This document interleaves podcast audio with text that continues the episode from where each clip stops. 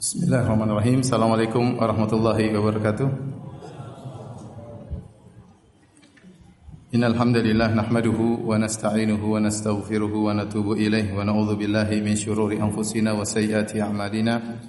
May yahdihillahu fala mudilla lahu wa may yudlil fala hadiyalah.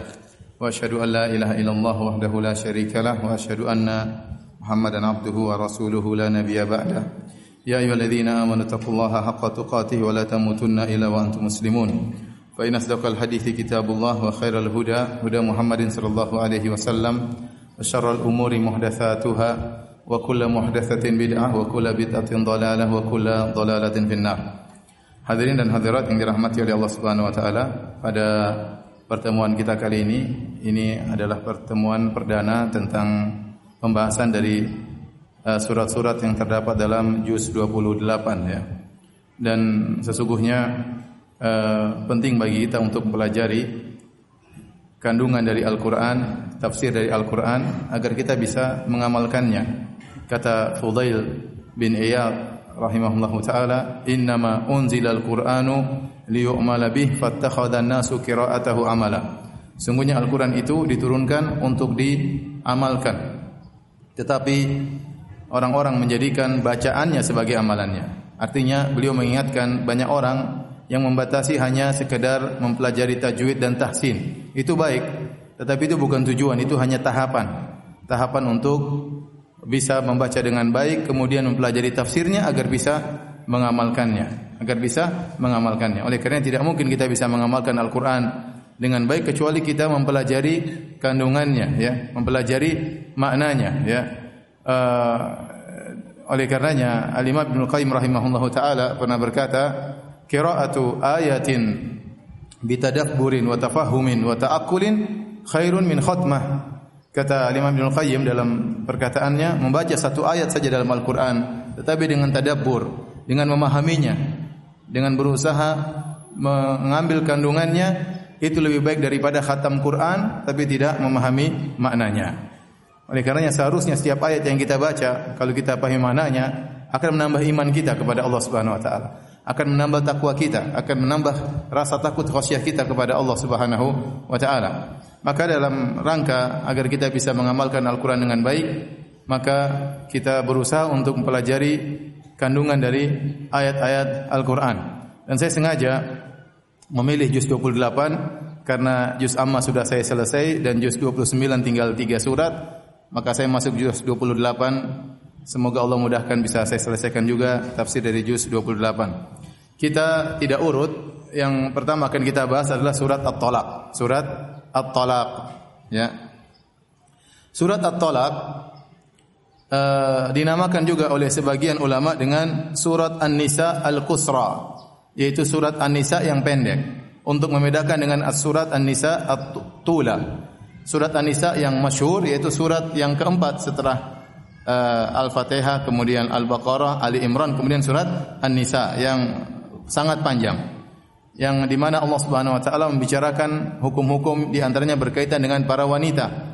Maka kemudian Allah turunkan juga surat At-Talaq yang surat ini khusus berbicara tentang masalah perceraian dan dinamakan dengan surat An-Nisa Al-Qusra yaitu surat Nisa yang pendek ya karena pembahasannya penting untuk para wanita dan juga para laki tetapi lebih berkaitan dengan hak-hak para wanita.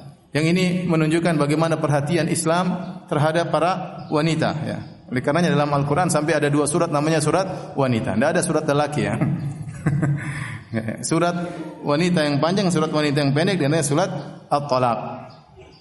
Uh, uh, surat At-Talaq ya. Uh, topik pembahasannya paling utama adalah masalah perceraian. Ini masalah sangat penting. Sampai-sampai kalau kita baca nanti dalam surat ini Allah memberikan penekanan yang luar biasa terhadap masalah ini. Bagaimana kalau orang melanggar aturan-aturan Allah dalam masalah cerai? Ya, karena ini berkaitan dengan hak-hak wanita dan juga hak anak-anak. Bagaimana kita dapati betapa banyak wanita diceraikan kemudian terbengkalai, terbuang dan anak-anaknya juga tidak diperhatikan. Sementara sebagian lagi hanya mencari kesenangan, tidak perhatian terhadap wanita-wanita sehingga dicerai dengan sembarangan dan juga anak-anak dibiarkan begitu saja. Maka turunlah ayat ini uh, kalau kita dalam bahasa kita untuk mengagungkan permasalahan ini. Masalah cerai bukan masalah biasa, tapi dia masalah besar di sisi Allah Subhanahu wa taala. Oleh karena datang penekanan-penekanan muakidat, penekanan-penekanan tentang perkara tolak, cerai yang mungkin tidak kita dapati dalam pembahasan haji, pembahasan salat mungkin. Kenapa? Karena dia berkaitan dengan hak-hak. Karena dalam perceraian itu ada pertikaian, masalah harta, masalah hukuk, masalah perdebatan, masalah kebencian, dendam dan yang lainnya. Maka diturunkan surat At-Talaq secara khusus untuk bisa membahas ini dengan bahasan yang baik, gamblang bagi uh, umat Islam, bagi hamba-hamba Allah Subhanahu wa taala. Dan surat ini adalah surat Madaniyah. Yang dimaksud dengan surat Madaniyah atau ayat Madaniyah yaitu surat dan ayat yang turun setelah Nabi berhijrah. Berbeda dengan surat Makkiyah atau ayat Makkiyah. Adapun surat Makkiyah atau ayat Makkiyah yaitu surat dan ayat yang turun sebelum Nabi berhijrah. Ya, jadi dinamakan secara secara tempat tetapi yang menjadi pembeda adalah waktu, ya. Namanya Madaniyah bukan berarti turun di Madinah, tetapi surat yang turun setelah Nabi berhijrah. Contoh ada ayat turun di Mekah tapi namanya Madaniyah. Seperti firman Allah al-yauma akmaltu lakum dinakum wa atmamtu alaikum ni'mati wa raditu lakum al-islam madina ini di antara ayat yang terakhir turun. Hari ini aku telah sempurnakan bagi kalian agama kalian dan aku sempurnakan nikmatku bagi kalian dan aku ridho Islam menjadi agama bagi kalian. Ayat ini turun di kota Mekah di padang Arafah tatkala Nabi sedang wukuf tetapi bukan dinamakan dengan ayat Makkiyah tetapi disebut dengan ayat Madaniyah kenapa dia turun setelah Nabi ber Oh, setelah Nabi berhijrah. Jadi seluruh ayat-ayat yang turun dan surat yang turun sebelum Nabi berhijrah namanya surat Makkiyah. Dan seluruh ayat-ayat dan surat yang turun setelah Nabi berhijrah namanya surat Madaniyah. Oleh karenanya terkadang dalam satu surat ada sebagian Makkiyah, ada sebagian Madaniyah. Karena tidak semua surat turun langsung uh, lengkap begitu. Terkadang sebagian surat turun di Mekah, terkadang sebagian ayat turun di uh, Madinah. Sehingga dalam satu surat terkadang ini ayat Makkiyah, ini ayat Madaniyah. Ini istilah yang digunakan oleh para ahli tafsir sehingga kita bisa membedakan apa maksudnya Makkiyah dan Madaniyah. Fungsinya di antaranya faedahnya agar kita tahu nuansa surat ini. Kalau dikatakan surat Makkiyah berarti nuansanya turun Nabi masih masih berdakwah di kota Mekah berhadapan dengan Abu Jahal, Abu Jahal, Abu Lahab CS dan kawan-kawannya ya. Tapi setelah kita sebut surat ini surat Madaniyah, nuansanya berbeda. Ini berarti di negara Islam, di kota Madinah, ada permasalahan-permasalahan uh, yang berkaitan dengan umat Islam, hukum-hukum Islam turun. Ini fungsinya untuk mengetahui Makkiyah dan Madaniyah. Baik. Kita lanjutkan. Uh, surat At-Talaq ya. Artinya adalah perceraian. Pembahasan talak adalah pembahasan yang sangat penting bagi kita yang berumah tangga.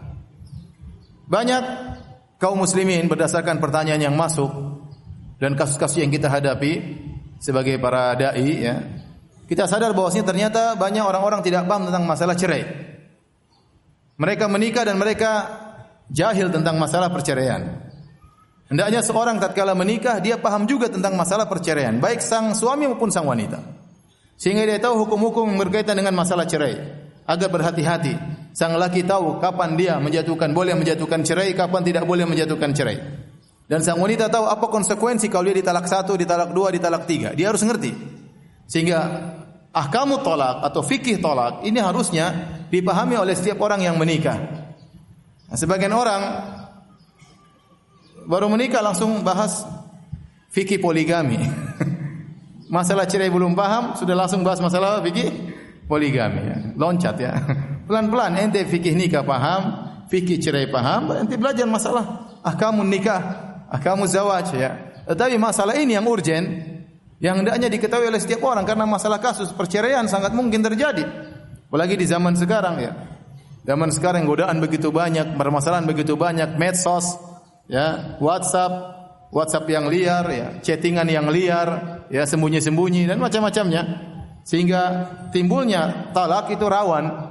Maka seorang suami atau istri hendaknya belajar tentang masalah fikih at-talaq dan itu Allah saking pentingnya masalah ini sampai Allah turunkan dalam sebuah surat. Bukan cuma sekedar hadis Nabi sallallahu alaihi wasallam. Ini menunjukkan perkara ini perkara yang penting yang butuh perhatian sampai turun surat khusus namanya surat at-talaq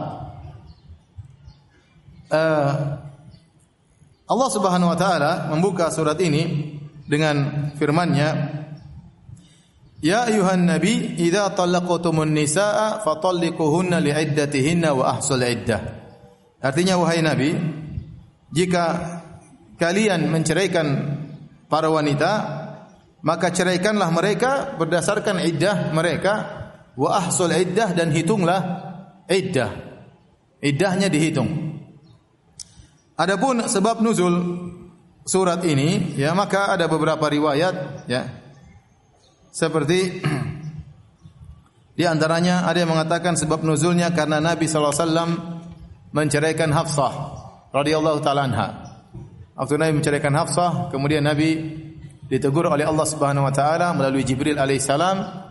Kemudian Jibril mengatakan, "Raji'ha wahai Rasulullah, kembalilah kepada Hafsah." Ada permasalahan apa? Tidak dijelaskan. Tetapi Nabi pernah menceraikan Hafsah dalam satu hadis yang diperselisihkan, ada yang mendhaifkan, ada yang menghasankan. Kemudian dikatakan kepada Nabi fa innaha qawwamah sawwamah wa innaha zaujatuka fid dunya wal akhirah. Wahai Rasulullah, rujuklah kembalilah kepada Hafsah. Sungguhnya dia adalah seorang wanita yang siang hari sering berpuasa sunnah dan di malam hari sering solat malam. Dia wanita solehah. Ya, dan sungguhnya dia adalah istrimu di dunia dan di akhirat. Akhirnya Nabi rujuk kepada Hafsah. Adapun sebabnya kenapa, Allah alam bisawab tidak dijelaskan. Ada yang mengatakan ini sebabnya turunnya surat At-Talaq. Ada yang mengatakan sebab turunnya At-Talaq adalah perbuatan Ibnu Umar radhiyallahu taala anhuma yang beliau menceraikan istrinya tatkala sedang haid. Maka Nabi menegur karena menceraikan istri waktu haid adalah kesalahan. Ya, murha falyuraji'ha. Murhu falyuraji'ha. Kata Nabi sallallahu alaihi perintahkan Ibnu Umar untuk rujuk kepada istrinya karena dia cara mencerainya salah. Wallahu alam bisawab intinya turun surat At-Talaq entah apa sebabnya. Ada para ahli tafsir juga menyebutkan sebab-sebab yang lain, tapi sebagian riwayatnya bermasalah. Uh, Allah Subhanahu wa taala berfirman, "Ya ayuhan nabi, wahai man, wahai nabi, idza talaqtumun nisa." Kalau kita terjemahkan secara letterlek bahasa, wahai nabi, jika kalian Allah tidak mengatakan wahai nabi jika engkau menceraikan. Tapi Allah mengatakan ya ayuhan nabi idza talaqtumun nisa. Wahai nabi, jika kau menceraikan istri-istri jika kalian menceraikan istri-istri kalian. Dari kata ganti orang kedua tunggal menjadi kata ganti orang kedua uh, jama plural, ya plural ya, jama. Kata para ulama ini dalil bahwasanya hukum asal apa yang ditujukan kepada Nabi SAW maka berlaku bagi umatnya. Ini hukum asal. Karena Nabi wasallam adalah uswah, ya. Laqad kana lakum fi Rasulillahi uswatun hasanah. Sungguh pada Nabi adalah contoh teladan yang baik bagi kalian. Maka hukum asal seluruh yang dilakukan Nabi adalah berlaku bagi kita. Hukum asal seluruh yang diperintah kepada Nabi berlaku juga bagi kita. Kecuali ada dalil yang menunjukkan kekhususan Nabi sallallahu alaihi wasallam dan banyak khususiat Nabi sallallahu alaihi wasallam. Banyak perkara-perkara yang ini khusus buat Nabi sallallahu alaihi wasallam. Ya, jadi saya ulangi hukum asal apa yang dikerjakan Nabi, apa yang diperintahkan oleh Nabi maka berlaku kepada umatnya karena Nabi diutus asalnya untuk sebagai uswah, sebagai teladan. Di antara dalil yang menunjukkan akan hal ini, Allah dalam ayat ini Allah mengatakan, "Ya ayuhan nabi, wahai nabi, idza talaqtumun nisa." Jika kalian menceraikan istri-istri. Pertama Allah mengatakan wahai nabi satu orang, kemudian Allah selanjutnya Allah mengatakan jika kalian wahai kaum mukminin, wahai kaum mukminin. Berarti apa yang berlaku bagi nabi berlaku juga bagi kaum mukminin. Ini pendapat. Pendapat lain mengatakan perkara ini asalnya masalah cerai berkaitan dengan kebanyakan kaum muslimin, berkaitan dengan keumuman kaum muslimin. Tetapi dibuka dengan ya ayuhan nabi, tidak mengatakan ya ayyuhalladzina amanu idza talaqtumun nisa. Harusnya kan wahai orang-orang yang beriman, jika kalian menceraikan istri-istri kalian. Harusnya demikian. Tetapi Allah mengatakan ya ayuhan nabi wahai nabi jika kalian dibuka dengan wahai nabi agar kita tahu bahwasanya perkaranya perkara besar bukan perkara kecil. Jangan dianggap sepele. Sehingga yang diajak berbicara langsung pertama adalah Rasulullah Shallallahu Alaihi Wasallam. Ini perkara perkara cerai adalah perkara besar. Ya. Betapa banyak orang yang bisa mencerai dengan sesuai sunnah dan betapa banyak orang yang mencerai tidak sesuai sunnah, melanggar hududullah, melanggar aturan-aturan Allah Subhanahu wa taala sehingga Allah tidak memberikan bagi mereka solusi. Sehingga akhirnya hak-hak istri mereka lalaikan, hak-hak anak mereka lalaikan dan mereka akan repot di akhirat kelak. Maka Allah mengatakan, "Idza talaqtumun nisa." Firman Allah, jika kalian menceraikan istri-istri kalian, fatalliquhunna liiddatihinna. Maka ceraikanlah liiddatihinna di waktu iddahnya yaitu ceraikanlah dengan cara tolak as-sunni. Tolak yang sunnah, tolak yang sunnah. Saya akan jelaskan sebentar.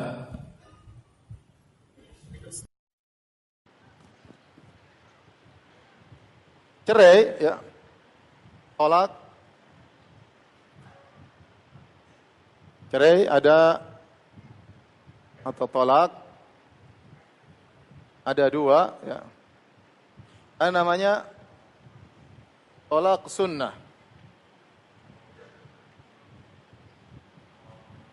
Ada namanya at-talaq al-bid'i atau talaqul bid'ah.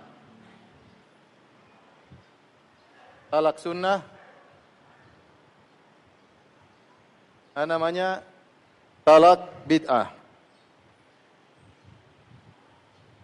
Apa itu talak sunnah? Talak sunnah itu artinya mencerai seorang lelaki menjatuhkan cerai, menjatuhkan talak satu.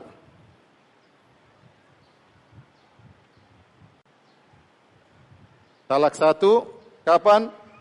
Ketika wanita sang sang sang wanita suci dan belum dijihnya atau juga menceraikan sang wanita dalam kondisi hamil. Dalam kondisi hamil yang jelas kehamilannya. Kehamilannya. Ini namanya tolak sunnah. Seorang kalau hendak menceraikan istrinya, hendaknya dia mengikuti aturan talak sunnah, yaitu dia menjatuhkan talak satu ketika istri dalam kondisi suci, belum dia gauli, kemudian dia jatuhkan cerai. Itu namanya talak yang sunnah. Atau istrinya dalam kondisi hamil dan dilihat kehamilannya sangat jelas dan dia sudah tahu ada anaknya dalam perut istrinya dan dia tetap jatuhkan cerai, maka itu juga tidak mengapa ya. Baik, adapun talak bid'ah yang menyelisih itu contohnya langsung talak tiga. Contohnya, wanita suci dan sudah dia gauli. Contohnya, sang wanita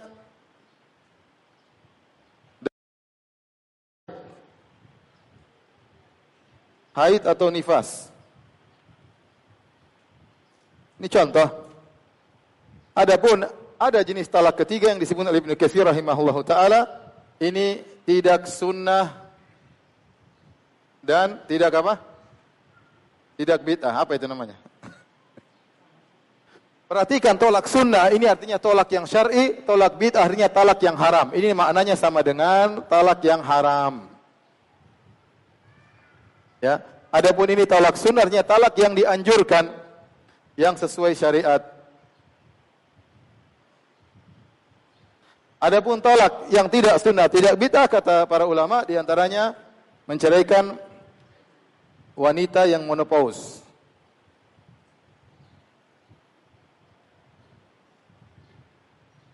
Kemudian misalnya wanita yang belum haid. Wanita yang belum haid, masih kecil, sudah dinikahi, ya, belum haid kemudian dia ceraikan atau wanita yang belum digauli, yang belum digauli. Nah, inilah jika jenis talak yang harus kita lakukan kalau menceraikan maka yang sesuai syariat yang disebut dengan talak sunnah. Talak sunnah. Nah, barang siapa yang melakukan talak dengan talak ini, langsung talak tiga, wanita suci sudah dia gauli kemudian dia ceraikan atau wanita dalam kondisi haid atau nifas, maka dia melakukan talak bid'ah berarti dia melakukan perkara yang haram. Berarti dia berdosa. Berarti dia ber, berdosa. Nah, kalau dia melakukan talak dengan talak ini, talak bid'ah, maka ada khilaf di kalangan para ulama. Apakah talaknya jatuh atau tidak? Menurut jumhur ulama, menurut jumhur ulama bahwasanya talaknya jatuh. Dia melakukan perkara yang haram tetapi talaknya jatuh. Tetap jatuh talak, paham? Ya, dia menceraikan istrinya dalam kondisi haid. Talaknya bagaimana? Dia dosa karena mencerai istrinya dalam kondisi haid. Tetapi dia talaknya tetap jatuh talak. Ini pendapat empat mazhab. Adapun pendapat sebagian ulama seperti Syekhul Islam Ibnu Taimiyah rahimahullah taala dan diikuti oleh sebagian muridnya dan dirajihkan oleh Syekh bin Bas rahimahullah taala bahwasanya talak bid'ah tidak jatuh. Kenapa? Karena itu talak yang haram dan Allah tidak menerima talak yang haram. Ya.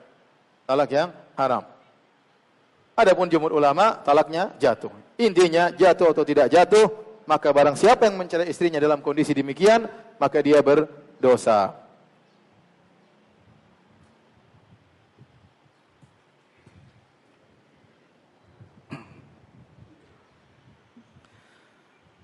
Taib. Antum kalau susah tulis, antum foto aja. Ya, itu apa namanya penuntut ilmu zaman now ya. Foto yang tulis di rumah nanti. Ini kan saya cepat, tunggu antum tulis kelamaan. Ya, foto aja, foto nanti tulis di rumah kirim ke istri. Taib, kita lanjutkan. Kata Allah Subhanahu wa taala, Ya ayuhan nabi idza talaqtumun nisa wahai nabi jika kalian atau jika kalian wahai kaum mukminin menceraikan istri-istri kalian. Berarti cerai itu hukumnya adalah halal. Kalau haram tentu Allah akan sebutkan. Berarti cerai talak itu hukumnya apa? Haram. Ya. Kenapa disyariatkannya talak? Karena memang ada suatu perkara yang tidak mungkin solusinya kecuali cerai. Kenapa disyariatkan talak? Untuk lidaf'il madarrah, untuk menghilangkan kemudaratan. Kemudaratan yang mungkin timbul. Contoh, suami istri tidak bisa cocok lagi, sudah tidak mungkin, ya. Atau suaminya menyimpang atau istrinya menyimpang. Ya kalau dibiarkan dipertahankan pernikahan tersebut, maka akan mendatangkan kemudaratan yang besar bagi istrinya atau bagi suaminya atau bagi anak-anaknya. Maka syariat memberi solusi adanya talak. Itu adalah lidaf'il madarrah untuk menghilangkan kemudaratan maka disyariatkannya talak. Berbeda dengan sebagian agama, talak tidak boleh. Talak tidak boleh. Mus musibah kalau pas dapat musibah, musibah tersebut tidak bisa hilang. dapat istri ternyata suka main laki-laki, eh, bukan suka main perempuan, suka main apa? Laki-laki kerjaannya membanggang tiap hari nampar suami, ya. Terus tidak boleh diceraikan, ah, repot seperti ini. Ya. Maka talak itu ada sebagai rahmat bagi hamba-hamba Allah karena kita tidak tahu takdir kita. Bisa jadi seorang menikah kemudian ternyata dalam menjalankan bahtera rumah tangganya timbul banyak permasalahan dan tidak ada solusi kecuali kecuali talak. Dan itu solusi terakhir. Tentunya banyak solusi sebelumnya. Ya. Seperti kata orang bahwasanya akhiru dawa al kai solusi terakhir adalah berobat dengan kai, maka dikatakan solusi terakhir dalam pernikahan adalah cerai. Jadi tujuan talak adalah untuk menghilangkan kemudaratan. Bukan untuk menimbulkan kemudaratan. Oleh karena tidak boleh seorang menjatuhkan cerai untuk balas dendam kepada istrinya misalnya. Seorang wanita minta diceraikan karena balas dendam kepada suaminya untuk menderi, membuat istrinya menderita atau untuk membuat suaminya menderita, maka tidak boleh. Allah Maha tahu tentang niat seseorang. Tujuan talak bukan untuk balas dendam. Tujuan talak bukan untuk menimbulkan kemudaratan kepada pasangan, tetapi tujuan talak adalah untuk menghindarkan kemudaratan yang lebih besar, maka disyariatkannya talak. Kata Allah, "Fatallikuhunna liiddatihinna", maka kalau kalian menjatuhkan cerai, lihat-lihat waktunya yaitu dengan talak sunnah. Talak sunnah, bukan talak bid'ah. Jadi dalil bahwasanya jika seorang marah kepada istrinya, tidak boleh serta merta kemudian dia jatuhkan cerai, enggak boleh. Dia harus pelajari ini sudah sesuai dengan sunnah atau tidak. Kalau istrinya sedang haid, maka dia tidak boleh jatuhkan cerai. Ya, dia tunggu, dia jengkel sama istrinya, mau jatuhkan cerai ternyata istrinya apa? Haid. Ya.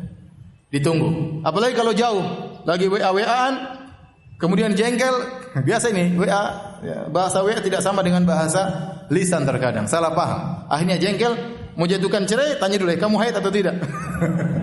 Kenapa mas? Saya mau tanya aja.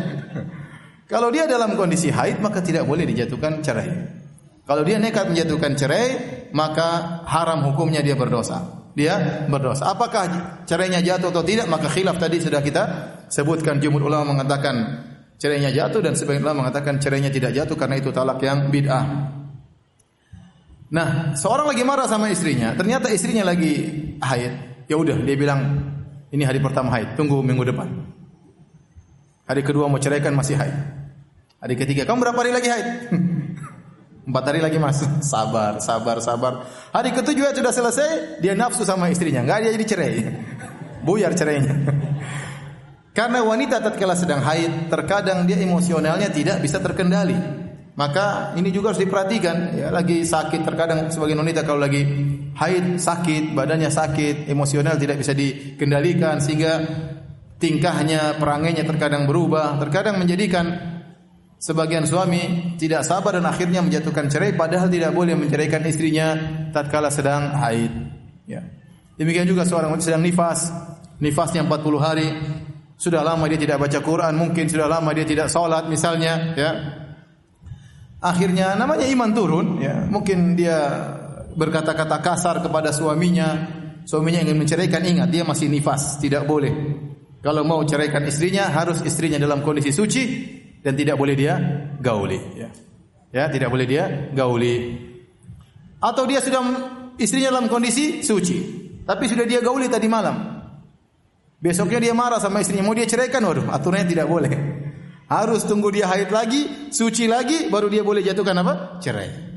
Nah, kalau ini menunjukkan bahwasanya tidak semua laki-laki begitu marah langsung apa? Cerai. Dia harus ikut aturan. Dan ini hududullah, ini aturan-aturan Allah, hukum-hukum Allah. Tidak sembarangan begitu emosi langsung kamu saya cerai, seribu kali saya cerai. Sebagian orang seperti itu, ini tidak benar. Tidak tidak benar. Cerai ada aturannya. Maka kata Allah Subhanahu wa taala, "Fatallikuhunna liiddatihinna." Maka ceraikanlah sesuai dengan aturannya. Uh, ini berkaitan dengan uh, iddah, masa iddah. Ayat ini berkaitan dengan uh, wanita-wanita yang sudah digauli. Adapun wanita yang belum digauli, maka seorang boleh menceraikannya kapan saja ya karena tidak ada masa iddah baginya. Karena tidak ada masa iddah baginya. Kata Allah Subhanahu wa taala ya ayyuhalladzina amanu idza nakahtumul mu'minati thumma talaqtumuhunna fama fama eh, min qabli an tamassuhunna fama lakum alaihinna min iddatin ta'taddunaha. Wahai orang yang beriman jika kalian menikahi para wanita lantas kalian menceraikan uh, Eh, mereka sebelum kalian gauli maka tidak ada masa iddah bagi mereka. Langsung putus begitu saja karena belum digauli oleh sang suami. Ini berkaitan dengan istri-istri yang sudah digauli. Baik kita uh, lanjutkan.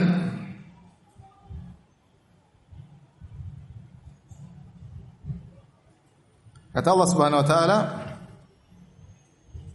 Wa ahsul iddah maka hitunglah iddah kalau sudah terjadi perceraian, maka hitunglah iddah. Ahsa, ah al-ihsa artinya menghitung dengan detail. Ini berlaku bagi sang laki maupun wanita. Wa ahsul iddah. Sang laki begitu jatuhkan cerai dia harus tahu idah istri yang dia ceraikan ini berapa lama. Maka dia harus detail. Istrinya dia tahu istrinya baru saja selesai haid atau menjelang haid sehingga dia tahu kapan masa idah istrinya ini selesai. Karena di balik iddah itu ada hak-hak harus dia tunaikan. Wanita kalau diceraikan dengan talak raj'i, talak satu atau talak dua, maka statusnya masih istri dan berlaku nafkah.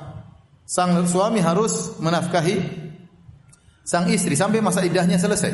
Sampai masa iddahnya selesai. Talak satu maupun talak talak dua. Sehingga dia harus tahu Kapan habis masa iddah sang wanita? Dan dia juga harus tahu kapan dia boleh kembali. Karena kalau sudah masa iddah sudah selesai, dia tidak bisa kembali lagi. Tolong dihapus.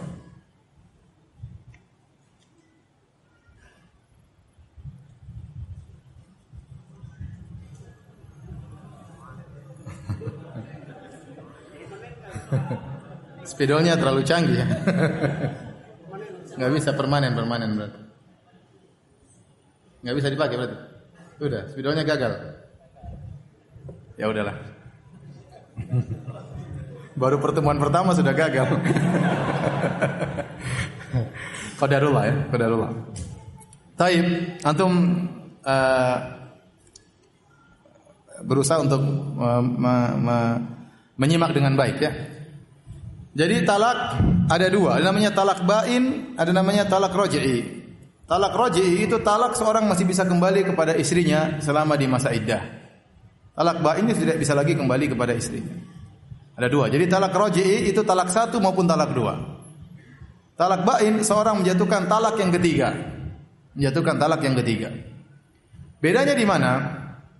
Orang yang menjatuhkan cerai kepada istrinya talak satu maupun talak dua, maka istrinya itu masih status sebagai istri. Masih status sebagai istri. Selama masa idahnya masih berlaku. Seandainya dia meninggal dunia, sang suami meninggal dunia, maka sang istri masih mendapat warisan karena sang suami meninggal di masa iddah. Sang suami meninggal di masa iddah. Jadi statusnya masih istri. Hanya tidak boleh digauli. Karena statusnya dia mutallaq, dia dicerai. Tidak boleh sang lelaki menggauli istri yang dia ceraikan di masa iddah, tidak boleh. Kalau dia ingin menggaulinya maka dia harus rujuk maka dia harus rujuk kepada sang istri. Ini namanya talak satu maupun talak dua, talak roji itu talak yang bisa kembali. Istrinya masih status sebagai istrinya dan masih tinggal di rumahnya, sang suami wajib memberi tempat tinggal bagi sang istri, sang suami wajib memberi nafkah kepada sang istri sampai habis masa iddahnya. Dan suami berhak untuk kembali kepada istrinya tanpa persetujuan siapa pun. Dia ingin kembali, segera kembali. Tinggal datangkan dua saksi, saya kembali kepada anti, selesai ya selama di masa iddah. Kalau masa iddahnya selesai, misalnya masa iddahnya tiga kali haid, dia ceraikan istrinya. Haid pertama, ya wal mutalaqatu yatarabbasna bi anfusihinna thalathata quru. Kata Allah, wanita-wanita yang dicerai menunggu masa iddah mereka selama tiga kuru. Ada khilaf, kuru ini haid atau tuhur. Kita ambil pendapat kuru adalah haid. Maka dia menunggu tiga kali haid. Misalnya sang lelaki menceraikan istrinya di masa uh, dia suci, sang wanita suci. Kemudian datang haid. Maka haid pertama, kemudian dia suci lagi. Kemudian haid keberapa? Kedua. Masih masa iddah. Kemudian dia suci lagi. Kemudian haid yang ketiga. Nah, ini penghujung masa iddah. Begitu haid yang ketiga selesai, masa iddahnya selesai. Masa iddahnya selesai, ya. Maka kalau dia ingin rujuk kepada istrinya di masa iddah tersebut, dia boleh rujuk. Itu hak dia. Tetapi kalau masa iddahnya sudah selesai, ternyata sudah tiga kali haid, sang wanita sudah mandi bersih, kemudian suaminya mengatakan, istriku saya kembali. Oh nggak bisa, sudah selesai masa penungguan. Maka sang istri berhak untuk cari suami yang lain, atau dia boleh kembali kepada suaminya, tapi harus nikah ulang. Nikah ulang sebagaimana proses awal, ada mahar, ada saksi, ada wali. Ya. Paham sampai di sini? Kalau nggak ada papan tulis antum kayak apa namanya? Kayak bingung ya. Antum harus paham baik, nanti nggak salah cerai ya. ya mudah-mudahan antum tidak menceraikan, tapi kalau terpaksa boleh buat ya. Beda dengan talak bain. Talak bain menjatuhkan talak tiga kepada istri. Kalau sudah menjatuhkan talak tiga kepada istri, maka pendapat yang rajih maka tidak tidak perlu menyediakan tempat tinggal bagi sang wanita dan tidak perlu menafkahi bagi sang wanita. Dan dia tidak bisa rujuk lagi kembali kepada istrinya karena dia sudah talak talak tiga. Kecuali istrinya nikah sama laki-laki lain, digauli oleh laki-laki lain tersebut, kemudian cerai, baru dia bisa lamar lagi. Baru dia bisa lamar lagi. Ya. Kita tunggu sebentar ya, biar antum nggak bingung.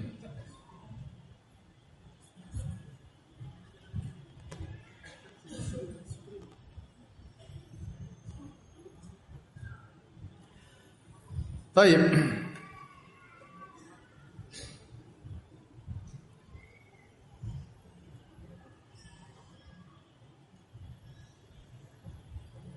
Karena antum harus ngerti dua model talak ini supaya bisa ngerti tafsir surat at-talak ya. Baik, kita lanjutkan. Boleh pakai ini, ini bagus nih. Kenapa?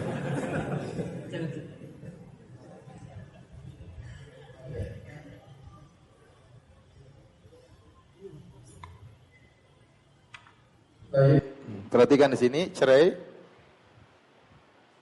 ada dua ya ada talak bain.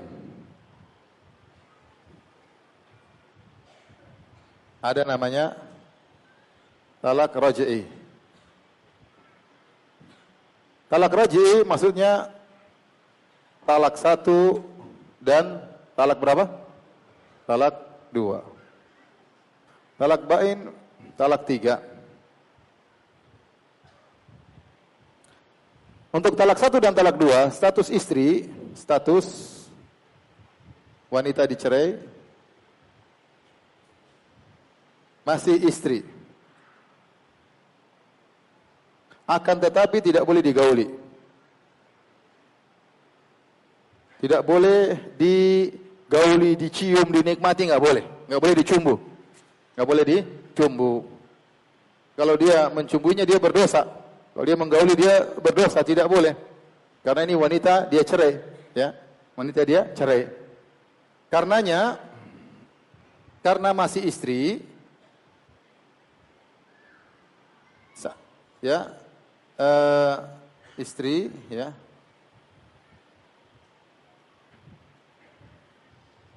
statusnya dicerai masih istri selama ya masih istri selama masa iddah.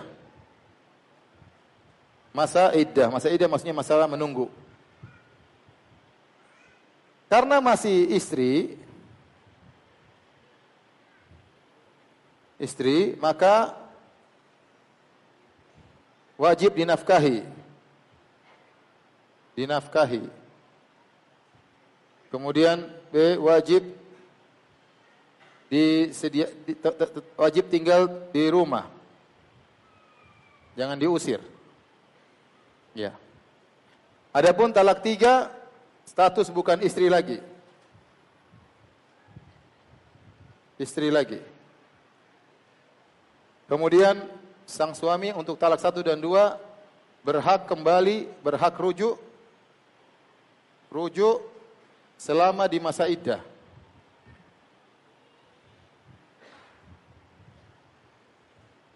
Adapun talak tiga status bukan istri lagi. Karena itu tidak wajib nafkah. Jadi khilaf, tetapi pendapat yang lebih kuat tidak wajib nafkah. Ya, e, tidak wajib menyediakan tempat tinggal sukna.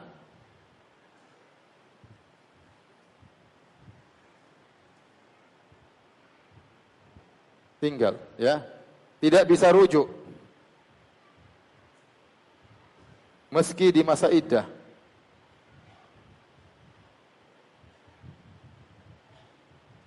Kalau uh, suami meninggal di masa iddah tidak dapat warisan.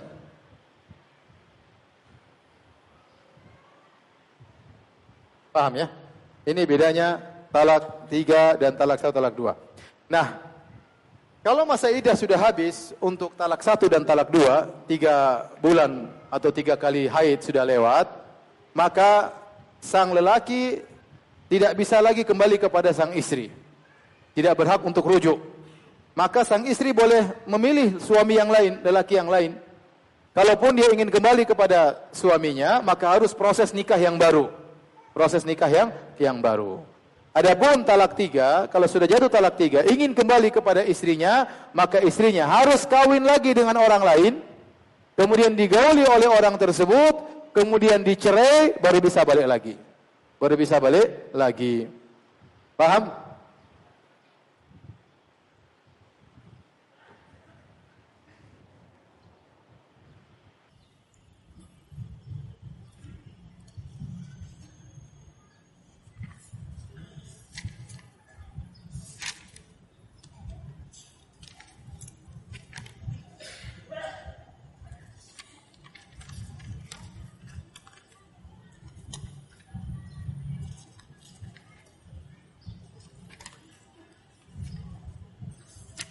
Baik, kita lanjutkan.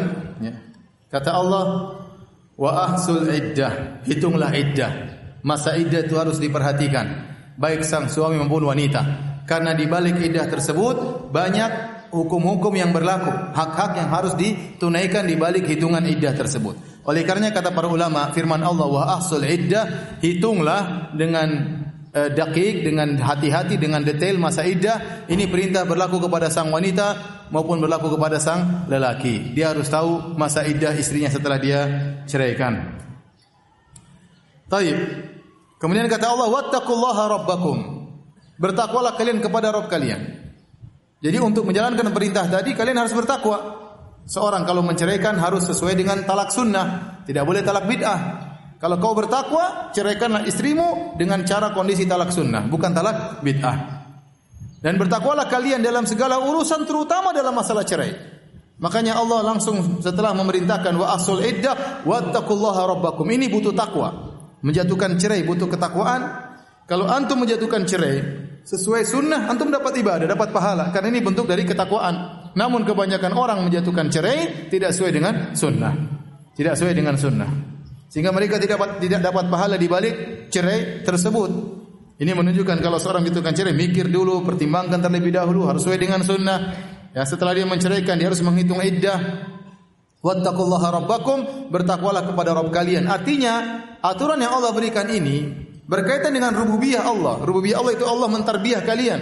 Ini ke, berkaitan dengan kebaikan kalian. Allah yang bikin aturan lebih tahu tentang kemaslahatan kalian. Maka bertakwalah kepada Rabb kalian yang menurunkan aturan ini demi kemaslahatan dan kebaikan kalian. Kemudian kata Allah, la tukhrijuhunna min buyutihinna. Jadi ini butuh masalah talak ini butuh ketakwaan. Ya, karena kalau tidak takwa akan banyak pertikaian, banyak hak-hak tidak ditunaikan. Ini problem di dunia maupun di akhirat.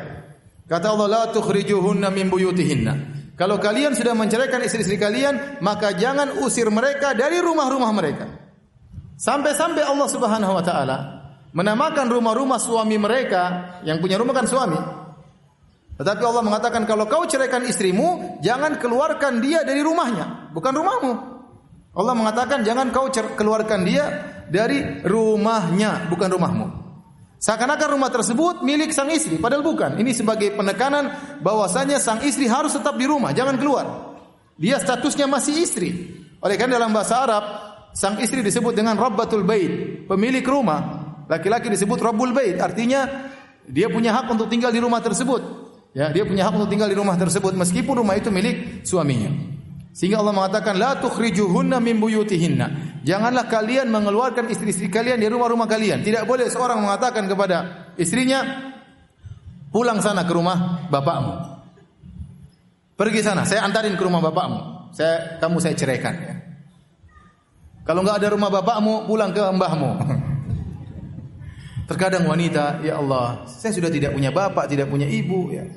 Ya, pulang ke mana? Ya, diusir ke keluarganya. Ini tidak boleh. Selama masa iddah, sang wanita harus tetap di rumahnya, nggak boleh. Wala yakhrujna dan tidak boleh sang wanita juga keluar dari rumah tersebut. Tidak boleh sang wanita keluar dari rumah tersebut. Ini peringatan sang wanita kalau dicerai, tidak boleh dia kabur dari rumah, nggak boleh. Haram hukumnya. Kalau dia keluar dari rumah, dia zalim, dia berdosa. Dia zalim, berdosa kepada Allah, melanggar perintah Allah dan dia zalim kepada suaminya. Suaminya punya hak dia tetap di rumah karena dia adalah istri. Istrinya, istri di antara hak suami adalah istri tetap di rumah, tidak boleh keluar keluar rumah. Makanya kalau seorang wanita dicerai, dia tidak boleh diusir oleh suaminya dan dia tidak boleh kabur dari rumahnya. Ini musibah yang terjadi banyak. Betapa banyak kaum muslimin, kaum muslimat tidak menjalankan aturan Allah Subhanahu wa taala. Jangankan dicerai, belum dicerai kabur dari rumah. Iya tidak? Betapa banyak wanita kalau lagi ribut sama suaminya, dia kabur dari rumah, kemudian HP-nya dimatikan. Bingung suaminya cari ke mana sana ke sini, mana istri saya hilang entah ke mana. Terkadang sang wanita ngancam, banyak kasus dilaporkan kepada saya. Sang wanita ngancam, ya pokoknya saya mau kabur dari rumah, ambil koper, kemudian lipat baju, masuk masukkan dalam koper. Tapi nggak selesai selesai apa? nyusun bajunya. Dia mau kabur lagu-ragu. Tidak boleh. Orang lagi bertengkar di rumah tidak boleh sang istri kabur dari rumah. Jangankan lagi bertengkar, sudah dicerai tidak boleh kabur. Kecuali sang suami mukul, suang suami melukainya, mengancam untuk membunuhnya ya kabur. Kantor polisi tidak apa-apa, tidak usah pulang ke rumah orang tua. Tetapi kalau tidak sampai pada tahapan tersebut hanya pertengkaran mulut, maka tidak boleh seorang wanita meninggalkan apa? rumahnya. Jangankan dalam kondisi bertengkar, bahkan sudah dicerai, dia tidak boleh kabur ke rumah orang tuanya. Dan ini sangat banyak dilanggar. Betapa banyak wanita kalau sudah dicerai, dia langsung pergi ke rumah orang tuanya. Akhirnya orang tuanya masalah pindah ke rumah mertua. Akhirnya semakin dipanas-panasin oleh keluarganya, oleh ayahnya, oleh ibunya, oleh kakaknya, oleh adiknya, oleh tantenya. Sehingga permasalahan tidak ada solusinya. Anda ingin dapat solusi, ikut aturan Allah Subhanahu wa taala. Maka Allah berfirman, "La tukhrijuhunna min buyutihinna." Kalau kalian sudah mencari istri kalian tidak boleh dikeluarkan rumah mereka. Wala yakhrujna dan mereka pun tidak boleh keluar dari rumah-rumah mereka illa ayyatina bi fahishatin mubayyinah kecuali mereka melakukan perbuatan keji yang jelas. Itu sang wanita melakukan perbuatan keji yang jelas di antara tafsirannya jika dia berzina misalnya atau ternyata dia tidak bisa menjaga lisannya tiap hari maki suaminya sudah dicerai tidak tobat-tobat malah maki-maki suaminya menghina suaminya suaminya tersakiti maka dia boleh pulangkan ke rumah uh, keluarganya atau ternyata dia sakiti keluarga suaminya dia maki-maki uh, bapak suaminya, dia maki-maki ibu suaminya, dia mengganggu keluarga suaminya dengan lisannya, maka dalam kondisi demikian sang suami boleh memindahkan sang istri ke rumah keluarganya. Tapi selama tidak terjadi demikian, tidak ada fahisyah, tidak ada perbuatan zina, tidak ada kata-kata yang keji, maka sang suami tidak boleh mengusir sang istri dan sang istri tidak boleh keluar dari rumahnya. Kata Allah Subhanahu wa taala, ya. Selanjutnya Wa tilka hududullah. Inilah hukum-hukum Allah. Inilah batasan-batasan Allah. Ini bukan perkara sepele, ini perkara penting sampai Allah namakan aturan yang kita sebutkan dari awal tadi. Kalau mau cerai harus lihat kondisi, ya harus bertakwa kepada Allah, harus hitung masa iddah, tidak boleh ngeluarin istri dari rumah, istri tidak boleh kabur dari rumah. Tilka hududullah. Inilah aturan-aturan Allah. Wa may yata'adda hududallahi faqad dzalama nafsah. Barang siapa yang melanggar aturan-aturan Allah, sungguh dia telah mendolimi dirinya sendiri. Ini aturan Allah. Kata Allah, la tadri la Allah yuhdithu ba'da dalika amra. Sungguh kau tidak tahu, bisa jadi setelah itu Allah mengadakan suatu perkara yang baru. Artinya apa? Allah tawarkan solusi. Anda kalau ceraikan istri Anda, jangan diusir. Ikut aturan, ceraikan dengan sesuai sunnah. Ya. Kemudian biarkan istri di rumah. Tunggu masa idahnya berlaku. Kalau antum ikut aturan sunnah bisa jadi Allah timbulkan suatu perkara yang baru. Perkara yang baru itu apa? Bisa jadi sang suami akhirnya iba dengan sang istri. Tadinya dia emosi tidak terkendali. Betapa banyak orang menjatuhkan cerai, akhirnya menyesal. Ya. Rata-rata orang yang menjatuhkan cerai dalam kondisi marah dan rata-rata menyesal. Jarang ada orang datang kepada saya, alhamdulillah saya sudah ceraikan istri saya. Jarang. Rata-rata ustaz, aduh saya emosi ustaz saya begini, rata-rata menyesal. Ya. Apalagi sebagian mereka langsung jatuhkan talak, talak tiga. Ya. Maka betapa banyak laki tidak bisa menahan emosinya, kemudian dia jatuhkan cerai kepada istrinya, kemudian dia akhirnya istrinya tetap di rumah, kemudian dia lihat kondisi istrinya, lihat kondisi anaknya, mungkin dia iba, kemudian dia rujuk kembali. Kemudian sang istri tatkala di rumah dia lihat suaminya berbuat baik, bisa jadi dia memperbaiki dirinya. Dia tahu dia yang salah. Itu di antara bentuk teguran adalah dengan menceraikan dia. Dia sadar kesalahannya, kemudian dia perbaiki dirinya. Sehingga tatkala dia sudah baik, bisa jadi suaminya kembali kepada istrinya. Itulah kata Allah, la tadri la Allah yuhditsu ba'da dzalika amra. Kau tidak tahu, bisa jadi Allah menimbulkan suatu perkara yang baru setelah itu. Azan kan? Baik, kita azan dulu, langsung sholat. Habis sholat sunnah kita lanjutkan sedikit, insyaallah taala.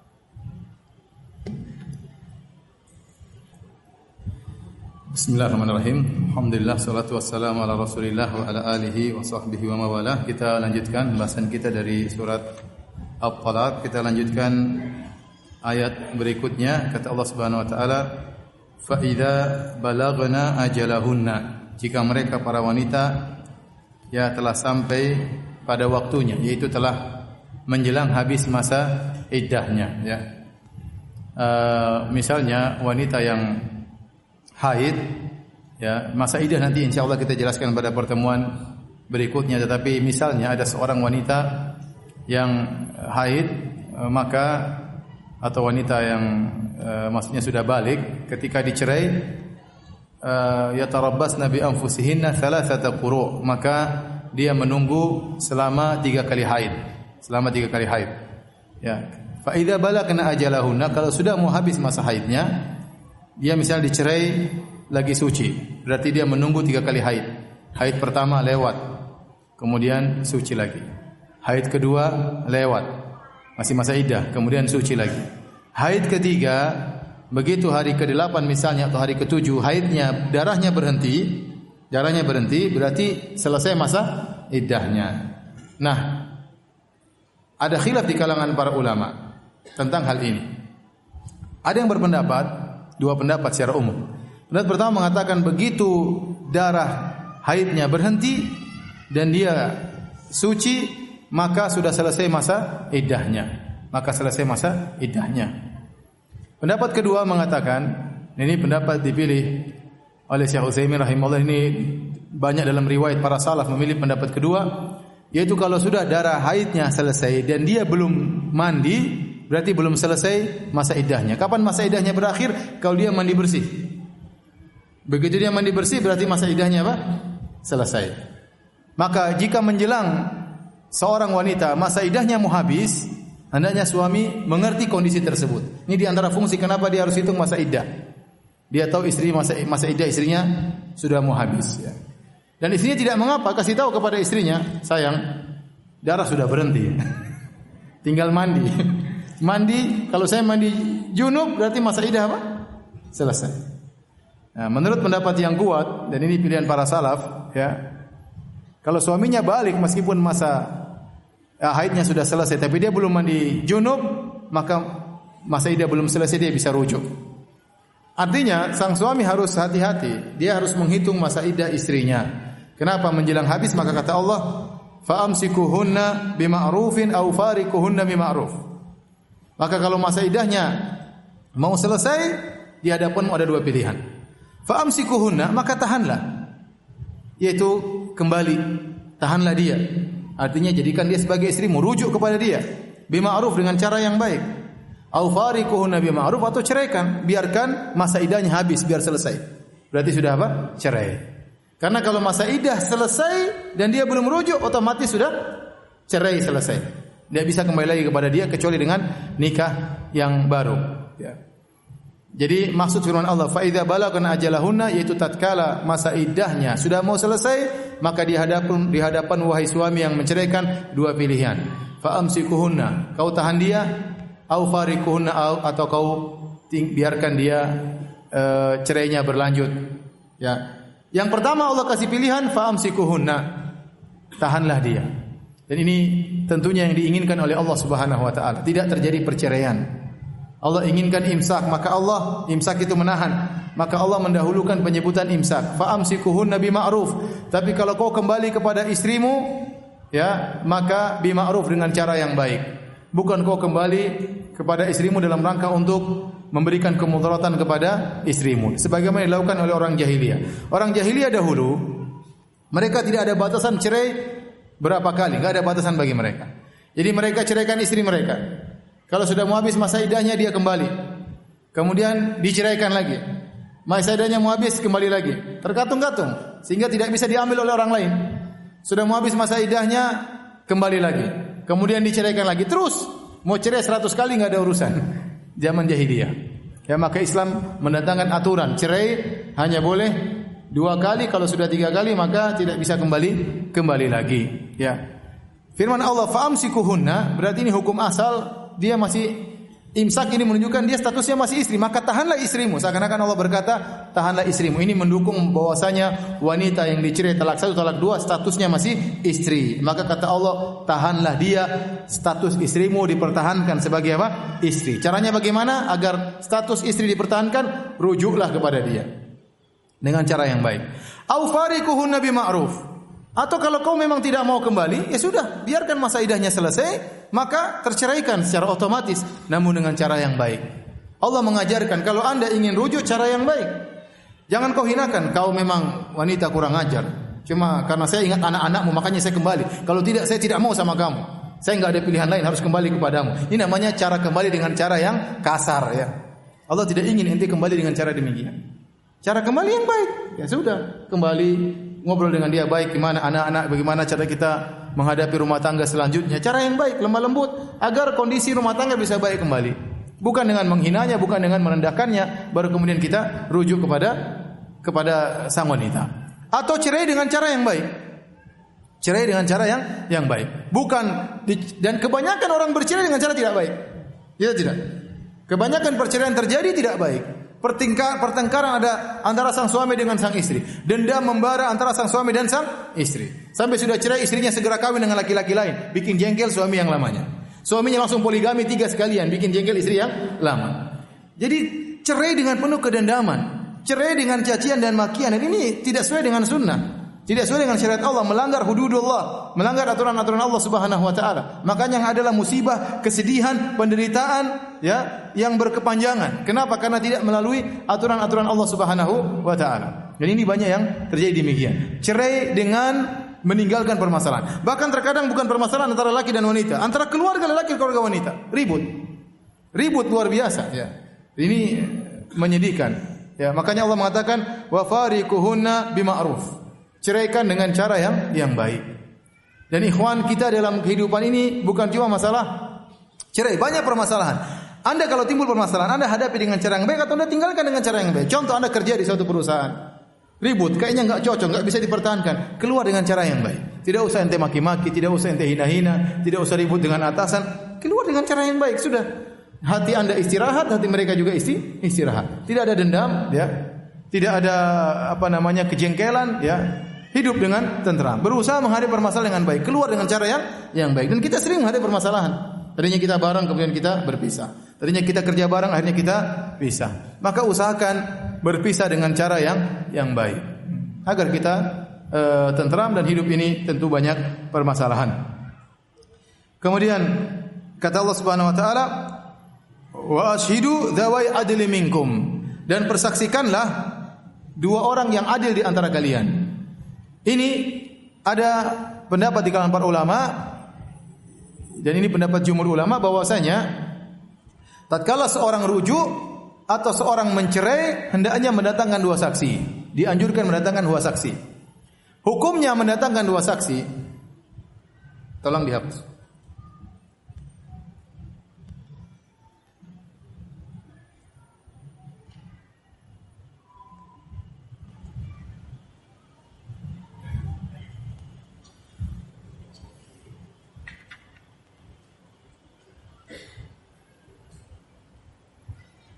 Allah Subhanahu wa taala fa'amsikuhunna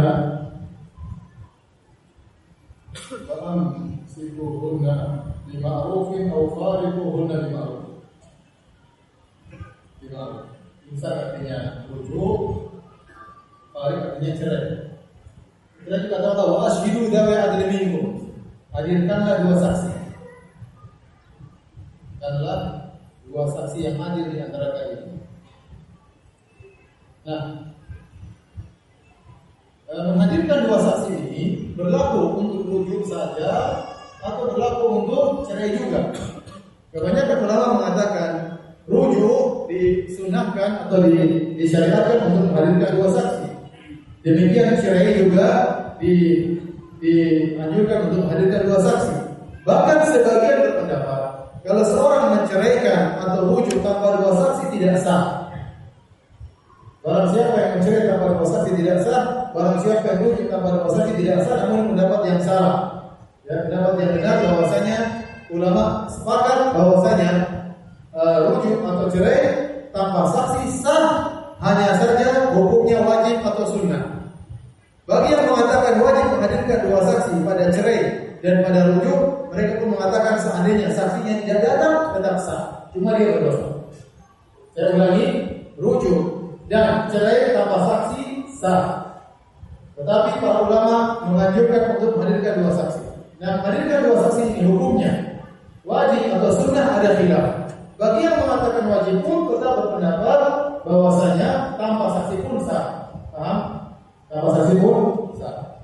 Karena ada sebagian negara yang membuat peraturan kalau cerai tanpa saksi tidak tidak sah. Itu tidak tidak benar. Baik. Dianjurkan mendatangkan dua saksi. Syekh Islam Ibnu Taimiyah taala punya pendapat dan ini juga pendapat sebagian salah bahwasanya menghadirkan dua saksi itu hanya berlaku pada rujuk. Talak tidak perlu. Kenapa? Karena ayat ini bukan berkaitan dengan talak. Allah mengatakan persaksikanlah dua saksi, talak sudah sebelumnya terjadi. Paham? Ya, Allah mengatakan kita telah untuk nisa kalau kalian menceraikan istri-istri kalian, maka begini begini begini begini. Kalau sudah habis masa iddahnya, maka rujuk atau biarkan. Bukan bikin talak baru lagi, paham? Tidak ada talak baru. Yang ada dibiarkan masa iddahnya habis. Talak sudah berlaku sebelumnya, paham? Paham ya? Sehingga masalah uh, menghadirkan dua saksi berlaku dengan apa? Masalah rujuk. Dan ini pendapat yang saya kuatkan dalam Islam dunia bahwasanya yang dianjurkan untuk menghadirkan dua saksi adalah masalah apa? Rujuk. Masalah rujuk. Masalah cerai hak suami. Suami mau kapan dia bilang cerai yang mungkin sesuai dengan sunnah. Adapun rujuk maka perlu dua saksi. Kenapa perlu dua saksi?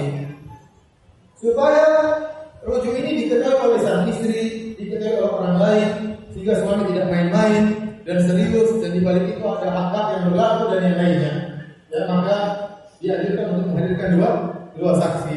Seandainya dia rujuk tanpa menghadirkan dua saksi, maka tetap sah. Contohnya dia sudah ceraikan istrinya, sudah dua bulan dia menunggu akhirnya dia ini bersama istri. Istri yang lain belum ada. Akhirnya dia mau rujuk, maka dia rujuk tanpa saksi pun tidak apa dia telepon istriku saya rujuk, atau dia SMS istriku saya, maka dia boleh mengeluarkan istrinya. Ya, rujuk yang makul dengan perkataan. Bahkan kita mengatakan atau dia datang dia langsung ke istrinya, otomatis dia. Karena tidak boleh dia membawa istrinya kecuali rujuk. Namun yang lebih hati-hati seorang kalau rujuk dengan perkataan sebelum dengan perbuatan. Harus setelah mengatakan dengan perbuatan tidak sah, harus dengan perkataan. Harus dengan perkataan. Maka kalau seorang menceraikan istrinya, dia ingin rujuk yang afdal dia jalankan sunnah, dia datangkan dua saksi. Yang hadir, ingin dia saksikan, dia ada tersebut saya rujuk kepada istri saya. Seandainya dia tidak dapat transaksi, mungkin dia malu, maka dia rujuk langsung juga sah. Tadi dia ucapkan kepada istri saya rujuk kepadamu selama masa tidak belum selesai.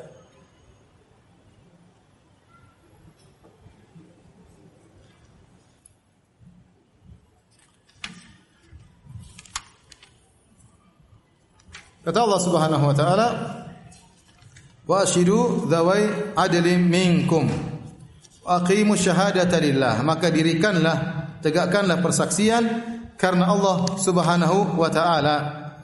Ya benar-benar menegakkan persaksian karena Allah Subhanahu wa taala.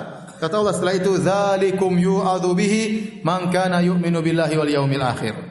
Inilah kalian diberi peringatan orang yang beriman kepada Allah dan hari akhirat akan mendapatkan peringatan dari aturan-aturan Allah ini. Artinya yang bisa menjalankan aturan Allah dari awal sampai akhir tadi ini hanya orang yang beriman kepada Allah dan hari akhirat. Kebanyakan orang tidak peduli, cuek, cerai seenaknya, tidak memperhatikan aturan-aturan cerai. Bagaimana dia memperhatikan? Asalnya aturan cerai dia tidak ngerti. Gimana memperhatikan? Tidak pernah belajar fikih cerai.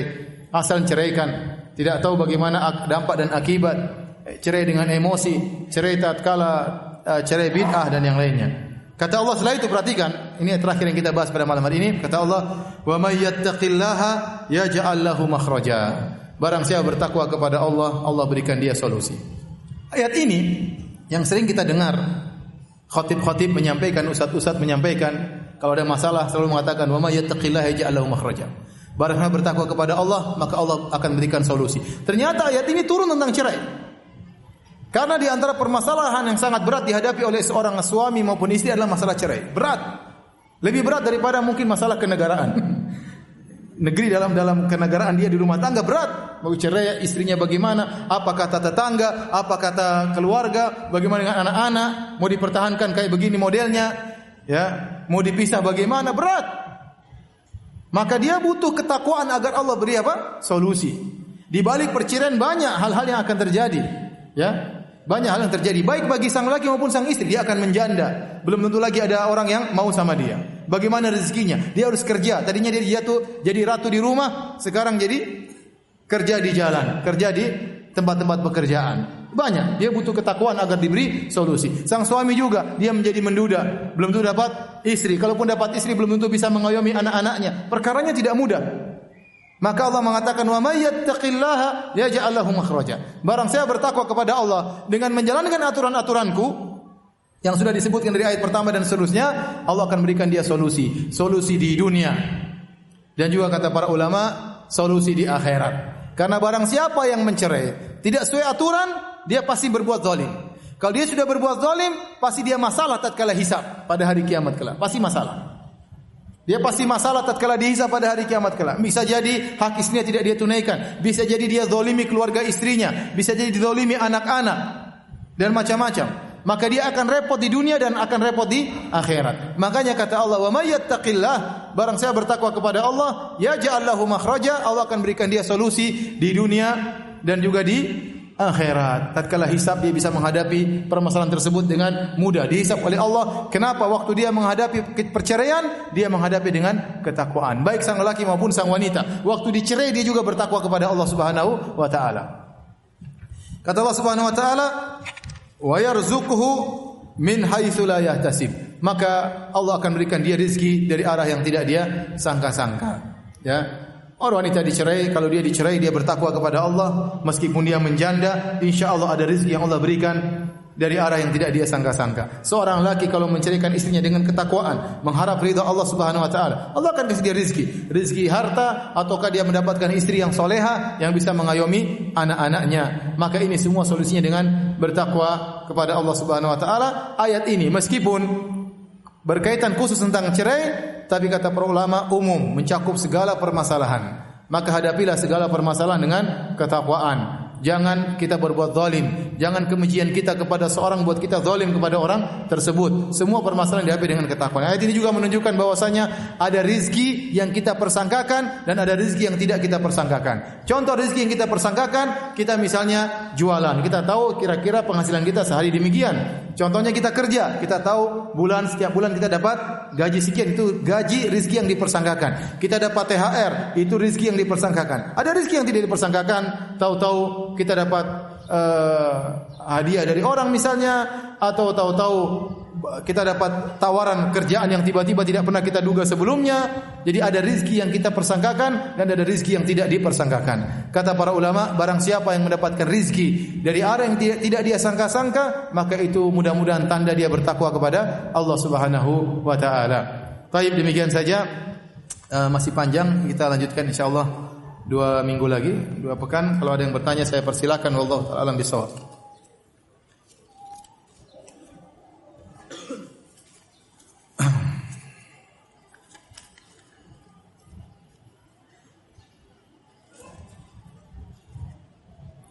Saat wanita dinador pria.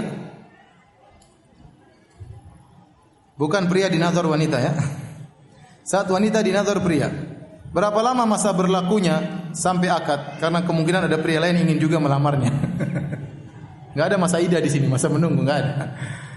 Kalau dia serius harusnya harusnya dia harusnya dia segera ya. Dia harus segera ya. Adapun tidak ada kejelasan dan tidak ada kecenderungan, kalau tidak ada kepastian, tidak ada kecenderungan, maka boleh laki-laki lain menazarnya. Terkatung-katung maka kita tidak membiarkan wanita tersebut tidak mendapatkan maslahatnya. Ya, sebenarnya tidak ada waktu tertentu, tetapi kalau sudah ada kecenderungan sang lelaki nazar, kemudian ada kecenderungan kecocokan, mulai berkeluarga datang, mulai berbicara kapan pernikahan, maka jangan dia lelaki lain tidak boleh masuk untuk menazarnya. Tapi kalau nazar gitu kemudian hambar, tidak ada kejelasan, tidak ada pembicaraan berikutnya, ya lelaki tersebut tidak serius, ya lelaki lain boleh masuk, ya. Laki lain boleh masuk karena tidak ingin wanita ini sampai terkatung-katung tidak ada kejelasan.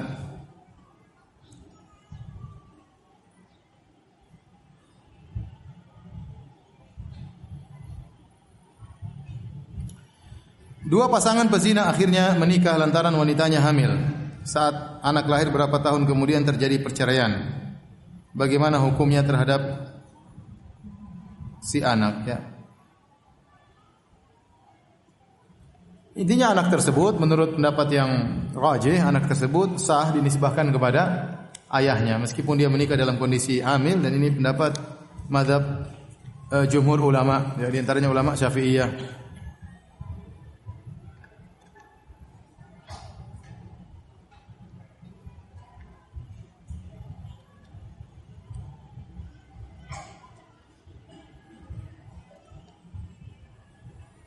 Suami ana selama menikah jika tidak diminta ia tidak memberi nafkah. Kurang lebih 10 tahun. Setelah 14 tahun saya berusaha motivasi suami agar bekerja. Namun setelah beliau bekerja, dia menikah diam-diam. Tanpa sepengetahuan saya. Setelah mereka sah dan telah berhubungan suami, istri berhubungan, suami baru menyatakan pengakuan telah menikah siri.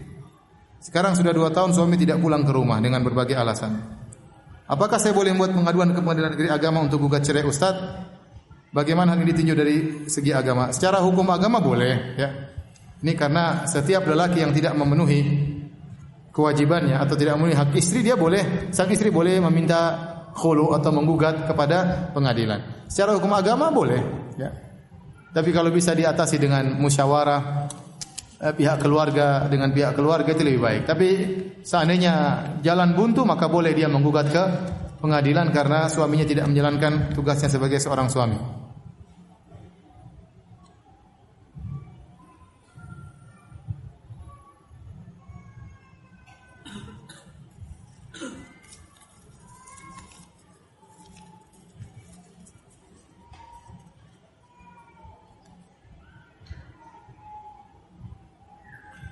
Ustadz saya pernah talak istri saya, talak satu. Kemudian rujuk. Tapi tidak akad nikah lagi. Bagaimana itu Ustadz? Ya kalau rujuknya dalam masa idah maka tidak perlu akad nikah. Tapi kalau masa idah sudah selesai maka harus nikah ulang. Saya ulangi, talak satu dan talak dua itu kalau dalam masa idah suami berhak untuk rujuk tanpa butuh persetujuan wanita, tidak perlu. Dia nggak setuju, setuju nggak setuju, rujuk. Ya, ya. Tapi selama dalam masa iddah. Tapi kalau masa iddah sudah selesai, maka kalau mau kembali harus nikah ulang, harus nikah ulang. Saya tidak tahu dia rujuknya kapan. Kalau rujuknya setahun kemudian, berarti dia harus ulang akad nikah. Dia harus ulang akad nikah.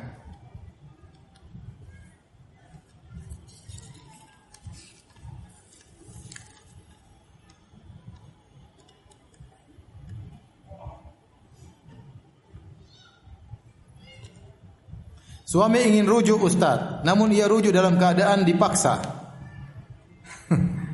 Bagaimana hukum rujuknya? Wallahu alam.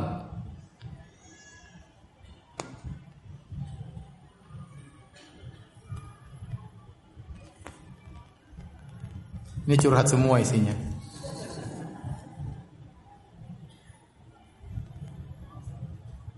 Bila istri punya suami yang tidak sholat, bolehkah sang istri minta cerai kepada suami yang tidak sholat tersebut? Uh, saya bilang ini kalau kondisinya misalnya di Arab Saudi yang bahwasanya sunnah tersebar di mana-mana, dakwah di mana-mana, maka suami tidak sholat, istri minta cerai. Tapi kalau kita di Indonesia, banyak di antara kita yang suami istri sejak awalnya memang tidak sholat. Kemudian istri baru dapat apa? Hidayah. Maka apakah lebih baik kemudian dia mengajak suaminya dahulu untuk ikut pengajian, siapa tahu dapat hidayah. Kalau ternyata sudah didakwahi berlama-lama eh, ternyata tidak dapat hidayah, mungkin baru dia minta cerai ya. Tapi sebaiknya dia ajak suaminya untuk apa? Pengajian dengan berlemah lembut kepadanya, sayang kepadanya,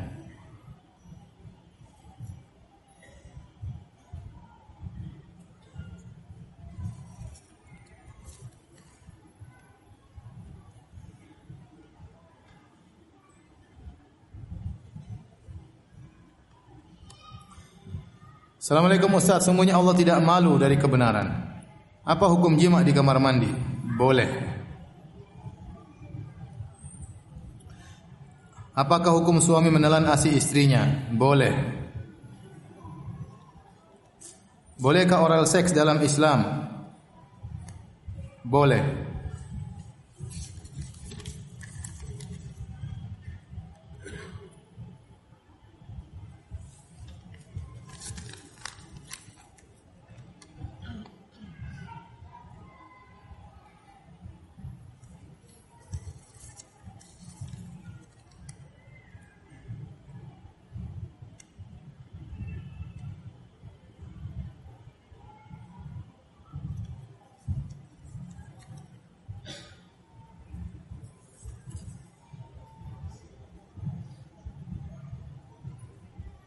Bagaimana menghadapi ummahat-ummahat yang hobi menyebarkan aib saudari-saudarinya di medsos? Nasihati ya. Bahwasanya itu adalah ghibah. Ghibah adalah dosa besar. Dosa besar celaka di akhirat. Seorang wanita menyibukkan dengan aib dirinya sendiri. Masing-masing kita punya banyak aib. Jangan tersibukkan dengan aib orang orang lain. Keluarga kita belum beres, anak-anak kita belum beres. Masih banyak pekerjaan yang harus kita jalani. Kata Nabi wasallam, "Minusni islamil mar'i tarkuhu ma la ya'ni." Di antara keelokan Islam seorang adalah meninggalkan sesuatu yang bukan urusannya. Ya, perkara yang boleh saja. Kalau bukan urusan kita, ngapain kita urusi? Apalagi yang tidak boleh seperti aib saudara kita sebar-sebarkan di medsos. Maka hendaknya seorang bertakwa kepada Allah jangan sampai pahalanya habis di akhirat kelak gara-gara dia menceritakan kejelekan saudara-saudaranya di medsos. Demikian saja ikhwan dan akhwat yang dirahmati Allah Subhanahu wa taala kita sudah habis insyaallah kita lanjutkan pada kesempatan yang lain. Kurang lebihnya saya mohon maaf dan juga kepada para pendengar Radio Roja dan TV Roja. Semoga Allah berkahi pertemuan kita dan menjadi pemberat timbangan kebajikan kita di akhirat kelak. Subhanakallah bihamdik, asyhadu alla ilaha anta, astaghfiruka wa atubu. Assalamualaikum warahmatullahi wabarakatuh.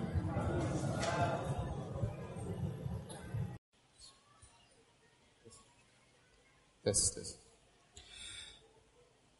Bismillahirrahmanirrahim. Assalamualaikum warahmatullahi wabarakatuh. Alhamdulillahi ala ihsanihi wa syukru lahu ala taufiqihi wa amtinanihi wa asyhadu an la ilaha illallah wahdahu la syarika lahu ta'ziman li sya'ni wa asyhadu anna Muhammadan abduhu wa rasuluhu da'ila ridwanih. Allahumma salli alaihi wa ala alihi wa ashabihi wa ikhwanih.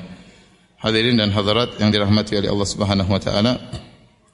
Kita melanjutkan pembahasan kita tentang yang tersisa dari surat At-Talaq dan insyaallah malam ini kita selesaikan. Uh, kemarin kita sampai pada firman Allah Subhanahu wa taala, "Wa may yattaqillaha yaj'al lahu makhraja wa yarzuquhu min haitsu la yahtasib. Wa may yatawakkal 'ala Allah fa huwa hasbuh." Barang siapa yang bertakwa kepada Allah, Allah akan berikan dia makhraja, jalan keluar. Sebagian ahli tafsir mengatakan seakan-akan orang yang terjebak dalam kasus talak ini dia dalam kondisi yang sempit, tempat yang sempit sehingga dia butuh jalan untuk keluar. Ini dialami oleh baik al-mutallik sang lelaki yang menjatuhkan talak ataupun al-mutallaqah sang wanita yang ditalak ya. Dua-duanya menghadapi kesulitan. Sehingga untuk bisa mendapatkan jalan keluar mereka harus bertakwa kepada Allah Subhanahu wa taala. Setelah itu Allah berfirman wa yarzuquhu min haitsu la yahtasib. Jika dia bertakwa, selain dikasih solusi, Allah berikan rizki dari arah yang tidak dia sangka-sangka. Kemudian Allah tekankan lagi, "Wa may yatawakkal 'ala Allahi fahuwa hasbuh." Barang siapa yang bertawakal kepada Allah, maka Allah cukup baginya. Ini semua harus dia wujudkan dalam hatinya tatkala dia menghadapi permasalahan seperti ini. Dia harus bertakwa, dia harus bertawakal kepada Allah Subhanahu wa taala ya sehingga Allah akan berikan dia solusi dan Allah akan berikan dia rezeki dari yang tidak sangka-sangka. Kata Allah Subhanahu wa taala, "Innallaha balighu amrih." Sungguhnya Allah Subhanahu wa taala akan melaksanakan urusan yang dia kehendaki. Qad ja'alallahu likulli syai'in qadara. Sungguhnya Allah telah mengadakan ketentuan bagi tiap-tiap sesuatu. Sebagian ahli tafsir mengatakan, ya, Allah akan menjalankan keputusannya. Tidak ada yang bisa ya, la muaqiba li hukmih. Tidak ada yang bisa mencegah keputusan Allah. Ya, jika seorang sudah bertakwa, Allah akan kasih jalan keluar kepadanya. Tetapi butuh kesabaran. Qad ja'alallahu likulli syai'in qadar. Masing-masing ada ukurannya. Demikian juga jalan keluar tersebut ada waktunya. Ya, bisa jadi langsung, bisa jadi tertunda sesuai dengan kemaslahatan yang Allah lihat bagi sang hamba. Maka tugas seorang yang menjatuhkan cerai atau dicerai, dia bertakwa kepada Allah Subhanahu wa taala agar Allah berikan solusi baginya. Setelah itu Allah berfirman tentang para wanita yang ditalak ya. Mereka memiliki masa iddah. Maka pada kesempatan kali ini sebelum kita lanjutkan hal ini saya akan menjelaskan beberapa permasalahan ya yang juga berkaitan dengan masa iddah agar kita bisa lebih memahami ayat ini. Jadi ikhwan yang dirahmati oleh Allah Subhanahu wa taala jadi uh, berkaitan dengan pernikahan ya nikah nikah ini bisa bisa buyar atau selesai ya dengan salah satu dari tiga cara ya. Ada yang namanya talak, tolak. Ada namanya al-khulu. Ada namanya al-fasakh.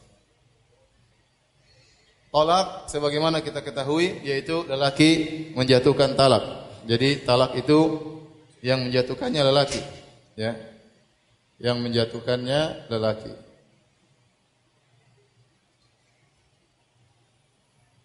Lelaki.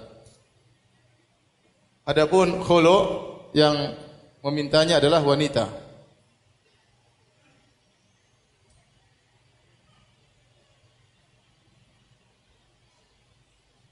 Dengan pembayaran yang disepakati oleh pihak keduanya. Bisa jadi hanya sekedar mengembalikan mahar, bisa jadi lebih daripada sekedar mahar. Kalau ternyata sang laki sudah mengeluarkan biaya banyak, maka dia tidak menerima khulu kecuali sang wanita membayar mahar plus lain-lainnya yang disepakati oleh kedua belah pihak. Yaitu namanya khulu. Dan namanya al-fasakh. Al-fasakh ini biasanya yang menjatuhkannya adalah pemerintah. Kenapa tatkala ada hal-hal dalam pernikahan yang tidak sesuai. Contoh, misalnya sang laki ternyata diketahui memiliki aib atau muncul belakangan aib yang di situ dia tidak bisa menjalankan tugasnya sebagai seorang suami misalnya. Maka laporkan kepada qadhi, maka qadhi berhak untuk membatalkan pernikahan tersebut. Ya. Jadi eh, bedanya fasakh dengan talak, talak itu pernikahan selesai. Kalau fasakh itu pernikahan dibatalkan. Itu bedanya. Talak terjadi pernikahan, pernikahan terjadi tapi ada selesainya yaitu talak. Adapun fasakh pernikahannya dibongkar kembali, tidak jadi, dibatalkan ya. Di antaranya tadi ya, seperti misalnya pernikahan tersebut ternyata tidak sesuai dengan syarat dan rukunnya, misalnya ternyata tidak ada wali, ternyata tidak ada saksi, maka pemerintah berhak membatalkan pernikahan tersebut dan banyak hal-hal lainnya yang yang bisa dilakukan dengan fasakh melihat uh, maslahat kedua belah pihak. Dari sini tahu bahwasanya hukum asal dalam Islam yang dianjurkan adalah nikah. Nikah ini yang dianjurkan oleh Islam. Bahkan Nabi mengatakan, "Wa man raghiba an sunnati falaysa minni." Barang siapa yang benci dengan sunnahku maka bukan dari golonganku. Nabi menikah. Wa ana atazawwajun nisa aku menikahi para wanita. Namun dalam Islam kalau ternyata pernikahan tersebut tidak bisa berjalan, tidak bisa menghasilkan maslahat yang diharapkan, maka boleh terjadi perpisahan. Perpisahan ini bisa dengan cara talak, sang laki yang menjatuhkan talak, atau dengan khulu wanita yang meminta, atau pemerintah campur tangan sehingga mengadakan apa? Fasakh. Dan ini solusi terakhir, solusi terakhir ya. Berbeda dengan sebagian agama seperti agama Nasrani, mereka tidak namanya talak ya.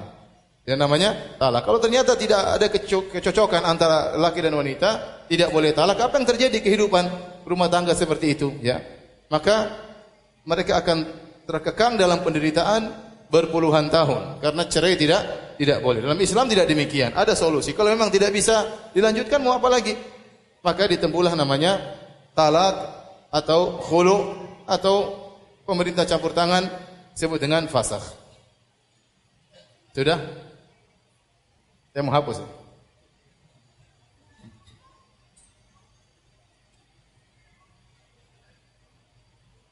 Sudah ya? Tinggal foto aja lama ya. ya kita lanjut. Karena kita dikejar waktu. Ya.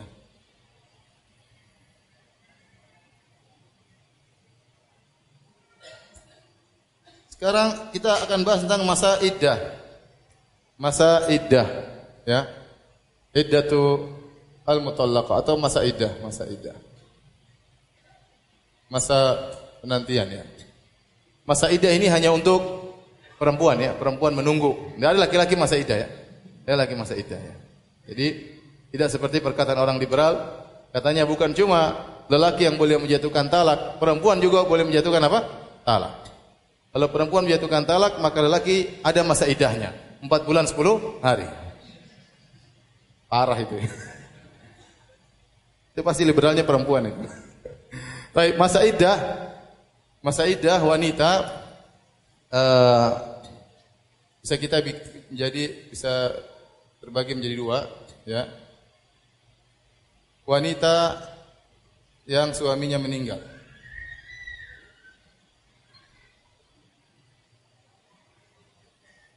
Kemudian wanita yang ditalak.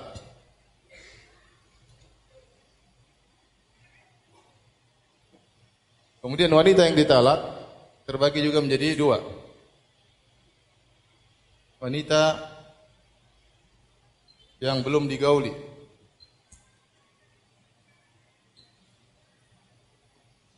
Ini wanita yang sudah digauli.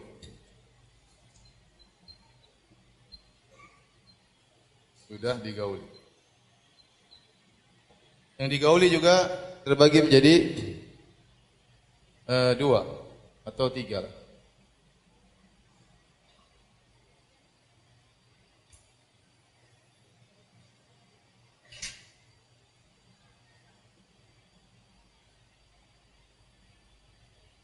Yang pertama dawatul haid yaitu yang yang masih mengalami haid.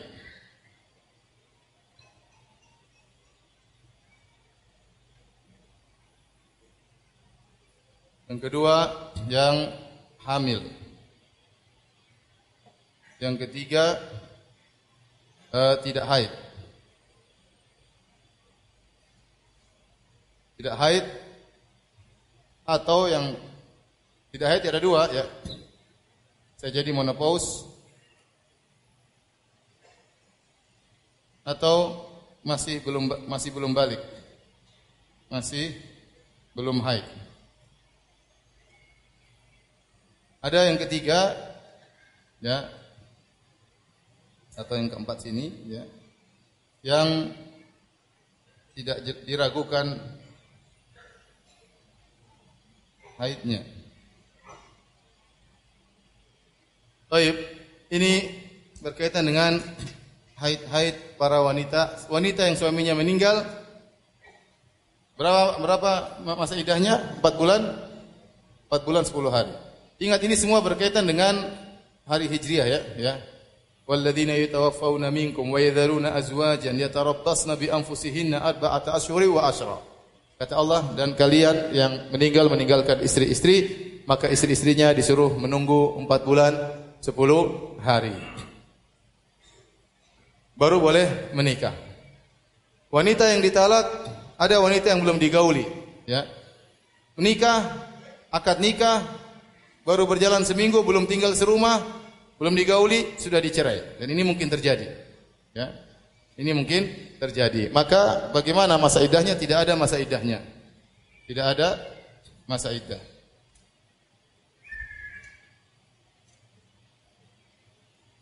Allah Subhanahu wa taala ya. Wa ma lakum alaihinna min iddatin ta'taddunaha. Tidak ada kalau kalian menikahi para wanita thumma talaqtumuhunna min qabli an tamassuhunna ya kemudian kalian menceraikan sebelum kalian gauli maka tidak ada masa iddah yang kalian tungguin, enggak ada. Wanita tersebut langsung boleh menikah.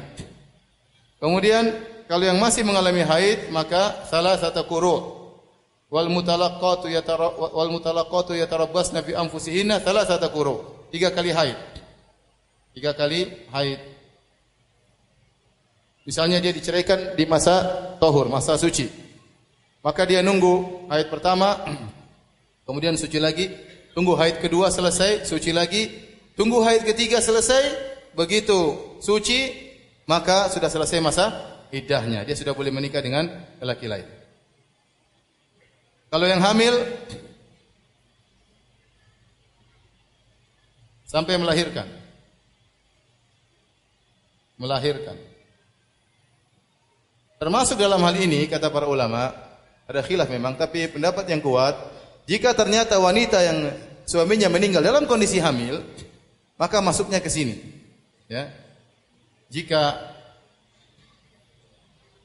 jika wanita yang suaminya meninggal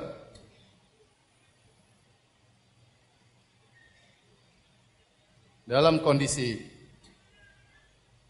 hamil maka iddahnya Lidahnya apa?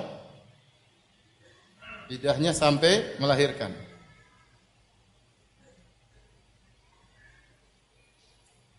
Sama ini. Ya. Adapun yang menopause tidak haid atau yang dilakukan haidnya maka ini semuanya tiga bulan. Ini yang Allah sebutkan dalam surat At-Talaq. Ya. Tiga-tiganya ini apa? Satu, dua, dan tiga. Semuanya haidnya tiga bulan hijriyah.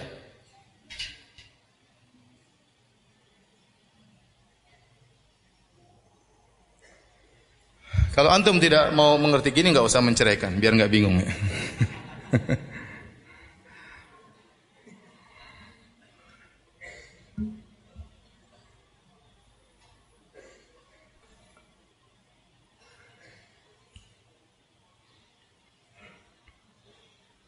Sudah? Baik, kita lanjutkan. Kata Allah Subhanahu wa taala, Wallahi ya'isna minal mahidh min nisaikum in irtabtum fa iddatuhunna thalathatu ashhuri wallahi lam yahidhan. Dan wanita-wanita yang telah ya putus asa dari haidnya itu menopause min nisaikum para wanita in irtabtum jika kalian ragu di sini ada beberapa tafsiran di antaranya jika kalian ragu tentang haidnya ya haidnya ternyata tidak teratur haid atau tidak ya ada keraguan sama hukumnya, maka idahnya tiga bulan. Idahnya berapa? Tiga bulan. Walla ilam yahidan. Demikian juga wanita yang tidak haid. Belum haid. Jadi ada seorang wanita menikah misalnya umur enam tahun, ya. Kemudian mungkin di umur sembilan tahun meskipun dia belum balik tapi dia sudah bisa untuk digauli. Kemudian suaminya menggaulinya. Kemudian ternyata dia cerai. Dia cerai wanita tersebut sebelum wanita tersebut haid. Maka wanita ini masa idahnya sama. Berapa bulan? Tiga, tiga bulan. Kemudian kata Allah wa ulatul ahmali ajaluhunna ayyadhana hamlahun. Adapun wanita yang hamil maka masa idahnya sampai dia melahirkan.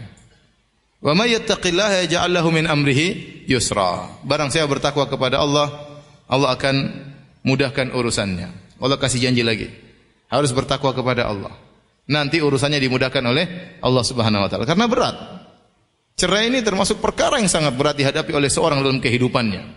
Ya, mungkin lebih berat daripada kalau dia bangkrut dalam usahanya. Mungkin lebih berat tatkala mungkin dia dirampok atau yang lainnya. Cerai ini perkara berat berkaitan istri, berkaitan anak-anak, berkaitan dengan status keluarga di masyarakat berat. Makanya Allah janjikan banyak janji yang penting bertakwa. Yang penting bertakwa. Kata Allah Subhanahu wa taala, "Dzalika amrullahi anzalahu ilaikum." Sungguhnya inilah perintah Allah yang Allah turunkan untuk kalian, kepada kalian. Jadi ini semua Allah turunkan buat kalian, maka perhatikan ya. Syariat ini adalah demi kemaslahatan kalian wahai hamba-hamba Allah Subhanahu wa taala. Allah bilang lagi, "Wa may yattaqillaha yukaffir anhu sayyi'atihi." Barang siapa bertakwa kepada Allah, Allah akan hapuskan dosa-dosanya. Kenapa? Karena waktu dia melakukan perceraian mungkin ada masalah, mungkin bersalah kepada istrinya, mungkin ada kata-kata yang kasar atau istrinya berkata-kata buruk kepada suaminya itu dosa sebenarnya. Tapi kalau dia bertakwa kepada Allah, Allah akan hapuskan apa? Dosa-dosanya. Wa yu'zim lahu ajra, bukan cuma itu, bahkan Allah akan besarkan pahalanya. Allah akan besarkan pahalanya. Coba tadi, wa may taqillaha ja'alu makhraja. Orang yang bertakwa Allah kasih jalan keluar. Wa yarzuqhu min haitsu la yahtasib. Allah beri rezeki dari arah yang tidak dia sangka-sangka. Wa may yatawakkal Allah fa huwa hasbuh. Barang saya bertawakal kepada Allah cukuplah Allah baginya. Kemudian tadi wa may wa may wa may taqillah min amrihi yusra. Barang saya bertakwa kepada Allah Allah mudahkan urusannya. Allah mengatakan lagi wa may taqillah yukaffir anhu sayyi'atihi wa yu'dhim lahu ajra. Enam, enam janji Allah berikan kepada orang bertakwa dalam masalah cerai. Yang ini mungkin tidak Allah sebutkan dalam masalah-masalah yang lain. Ini masalah pelik, masalah cerai masalah apa? Pelik. Masalah berat. Setelah itu Allah menyebut tentang hak-hak para wanita yang dicerai. Hak-hak wanita yang dicerai. Kata Allah Subhanahu wa taala, "Askinuhunna min haitsu sakantum mi wujudikum." Tempatkanlah mereka istri-istri kalian yang kalian cerai di mana kalian tinggal semampu kalian, mi wujudikum. Kalau kalian kebetulan tinggal di rumah yang bagus, biarkan mereka tinggal di situ. Kalau kebetulan rumah sederhana, ya semampu kalian. Ya, di mana jangan sebagaimana sudah kita sebutkan di awal pengajian tidak boleh diusir wanita tersebut. Ya, la tukhrijuhunna min buyutihinna. Janganlah kalian mengusir mereka dari rumah mereka.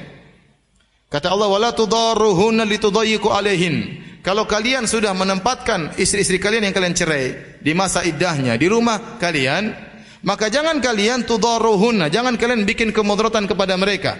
Litudayyiqu alaihin, agar kalian membuat mereka sempit. Diganggu, diomelin, diejek-ejek sehingga dia tidak betah tinggal di rumah supaya dia pergi. Ini enggak boleh juga. Ya. Tinggal di rumah tapi tiap hari dimaki-maki. Tinggal di rumah tapi tiap hari diejek-ejek. Ya sudah, kewajiban Anda, Anda sudah ceraikan, taruh di rumah, sudah. Enggak usah ngomong sampai ini enggak ada masalah. Tidak perlu Anda sakiti dirinya. Tinggal di rumah tapi tidak dikasih makan. Berarti membuat dia repot. Akhirnya dia harus telepon orang tuanya, akhirnya dia harus pergi meninggalkan rumahnya. Ini tidak boleh kata Allah Subhanahu wa taala. Ini wanita pernah Anda gauli, dia punya hak. Punya hak ya. Harus ditunaikan. Ini bagaimana perhatian Allah terhadap hamba-hambanya ya. Wa in kunna ulati hamlin kata Allah, jika ternyata wanita yang kalian ceraikan tersebut adalah sedang hamil, fa anfiqu alaihinna hatta yadhana hamlahun. Maka berilah infak kepada dia, kepada mereka sampai mereka melahirkan. Semuanya wajib dikasih infak, ikhwan.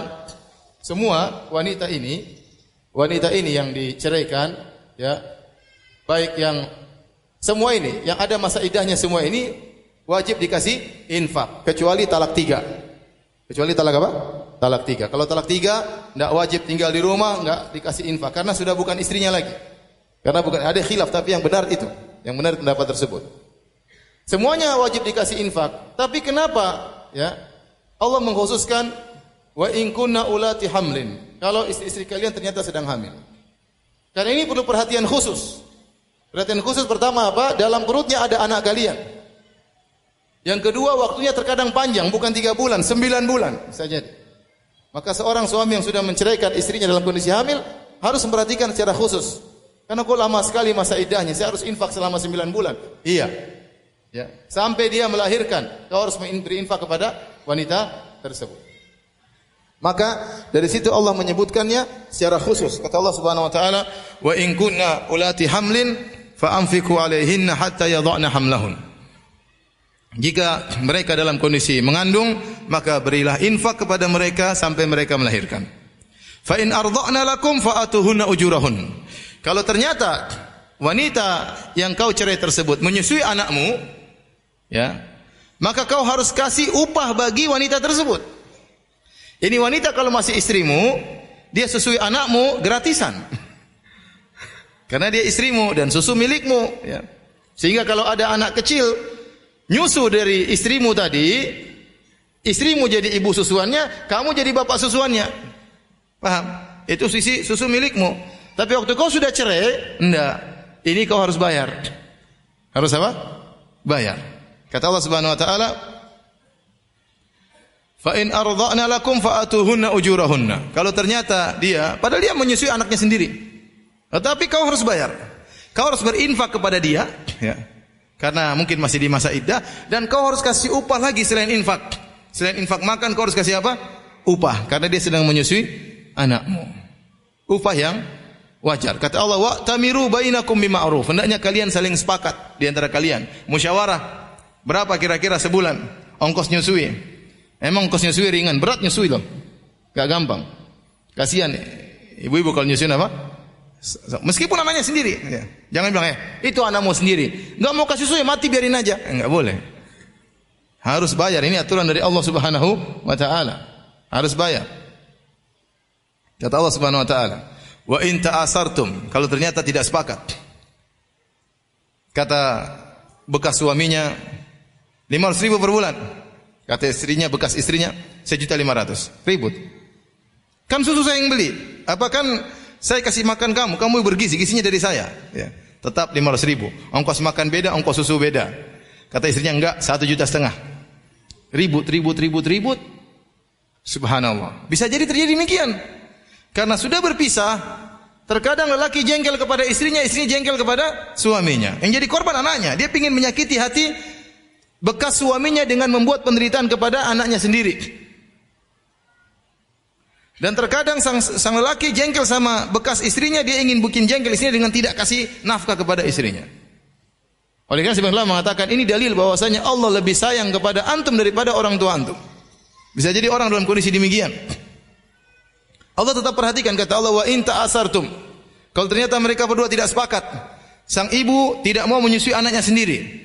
Kata Allah fasaturdi'u lahu ukhra, maka wajib bagi sang lelaki untuk mencari ibu susuan yang lain, bayar. Ya. Wajib bagi maka akan disusuin oleh wanita lain. Isyarat bahwasanya sang lelaki wajib untuk mencarikan ibu susuan bagi anaknya tersebut jika ibu kandungnya tidak mau menyusui. Dan ini mungkin terjadi dan maka apa Allah turunkan ayat ini karena mungkin apa? Terjadi. Kemudian kata Allah Subhanahu wa taala, "Liyunfik dzu sa'atin min sa'atih." Maka hendaknya yang mampu memberi nafkah menurut kemampuannya. Bagi sang lelaki sudah ceraikan istrinya, kasih nafkah yang ma'ruf sesuai dengan kemampuannya ya. Biasanya bagaimana kalau dia mampu dia kaya raya kasihlah sama bekas istrinya yang cukup yang yang yang cukup sesuai dengan kekayaannya. Ya. Wa man qudira alaihi rizquhu falyunfik mimma atahullah. Ya, masalah tempat tinggal dia sediakan sebagian wajarnya dia sebagai orang kaya. Kasih infak kepada nafkah kepada sang wanita sebagaimana dia orang kaya yang wajar. Kata Allah diunfik dzu saatin min saati. Hendaknya dia berinfak dari kelapangan hartanya. Beda halnya kalau ternyata dia miskin. Wa man qudira alaihi rizquhu falyunfik mimma atahullah. Adapun kalau ternyata dia tidak mampu, ya disempitkan rezekinya oleh Allah, maka dia berinfak sesuai dengan apa yang Allah berikan kepadanya. La yukallifullahu nafsan illa wus'aha. Allah tidak memberi luar kemampuannya. Contoh, dia ternyata ya tidak punya uang banyak, dia punya rumah sederhana. Waktu istrinya dicerai, dia bilang saya tidak mau. Saya mau disewakan hotel. Sang lelaki wajib nurut atau tidak? Tidak. Kemampuan saya cuma ini. Tidak mampu menyewakan hotel. Ya. Tidak boleh. Makanya kembali kepada kemampuan sang laki. Ini di sini Allah memperhatikan kondisi lelaki. Subhanallah. Tadi sebelumnya Allah memperhatikan kondisi wanita yang dicerai.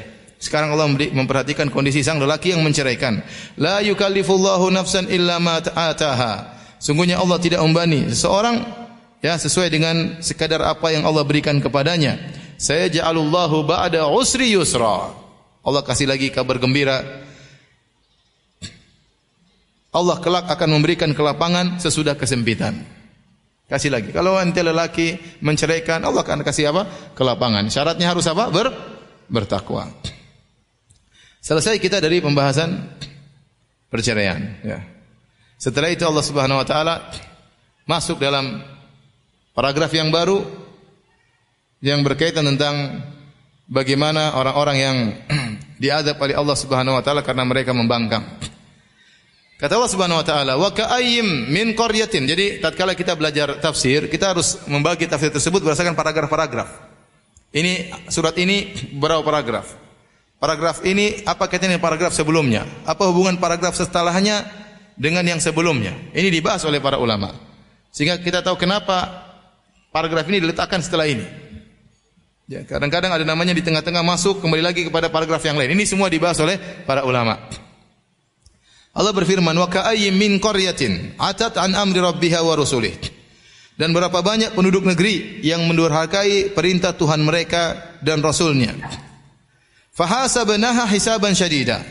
Maka negeri itu kami hisap penduduknya kami hisap dengan hisap yang keras. Hisap di sini maksudnya bukan hisap pada hari kiamat, tapi kami mengadakan perhitungan dengan mereka kami berikan perhitungan yang tegas kepada mereka wa adzabnaha adzaban maka kami mengadab mereka dengan azab yang mengerikan.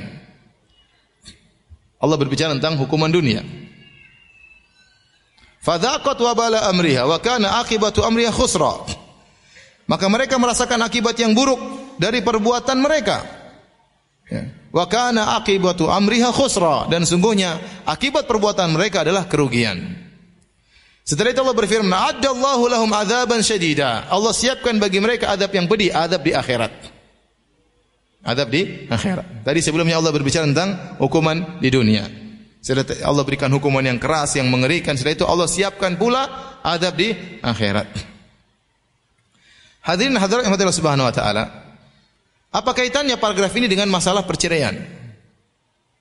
Sebenarnya ahli tafsir menjelaskan bahwasanya Allah mengingatkan masalah cerai ini masalah berat.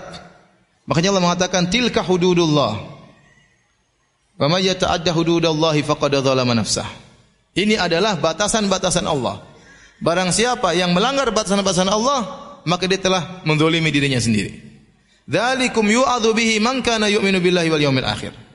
Ini adalah peringatan yang Allah berikan kepada orang yang beriman kepada Allah dan hari akhirat. Seakan-akan Allah berkata, jangan sampai melanggar batasan-batasan yang Allah atur dalam masalah perceraian. Maka Allah akan berikan siksaan. Tentu tidak sama dengan yang Allah sebutkan tadi, tapi sama-sama. Ini suatu negeri, negeri-negeri ini disiksa Allah disiksa oleh Allah karena mereka melanggar batasan-batasan Allah. Nah, antum juga tatkala melakukan perceraian ternyata melanggar hukuman-hukuman Allah, maka akan ada melanggar hukum-hukum Allah, maka Allah akan berikan hukuman-hukuman siksaan-siksaan bagi kalian. Bukan mungkin siksa mungkin siksa batin, mungkin ke, ke, apa namanya hilangnya kebahagiaan dan berbagai macamnya.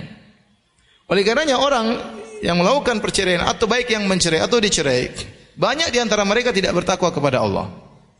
Ya.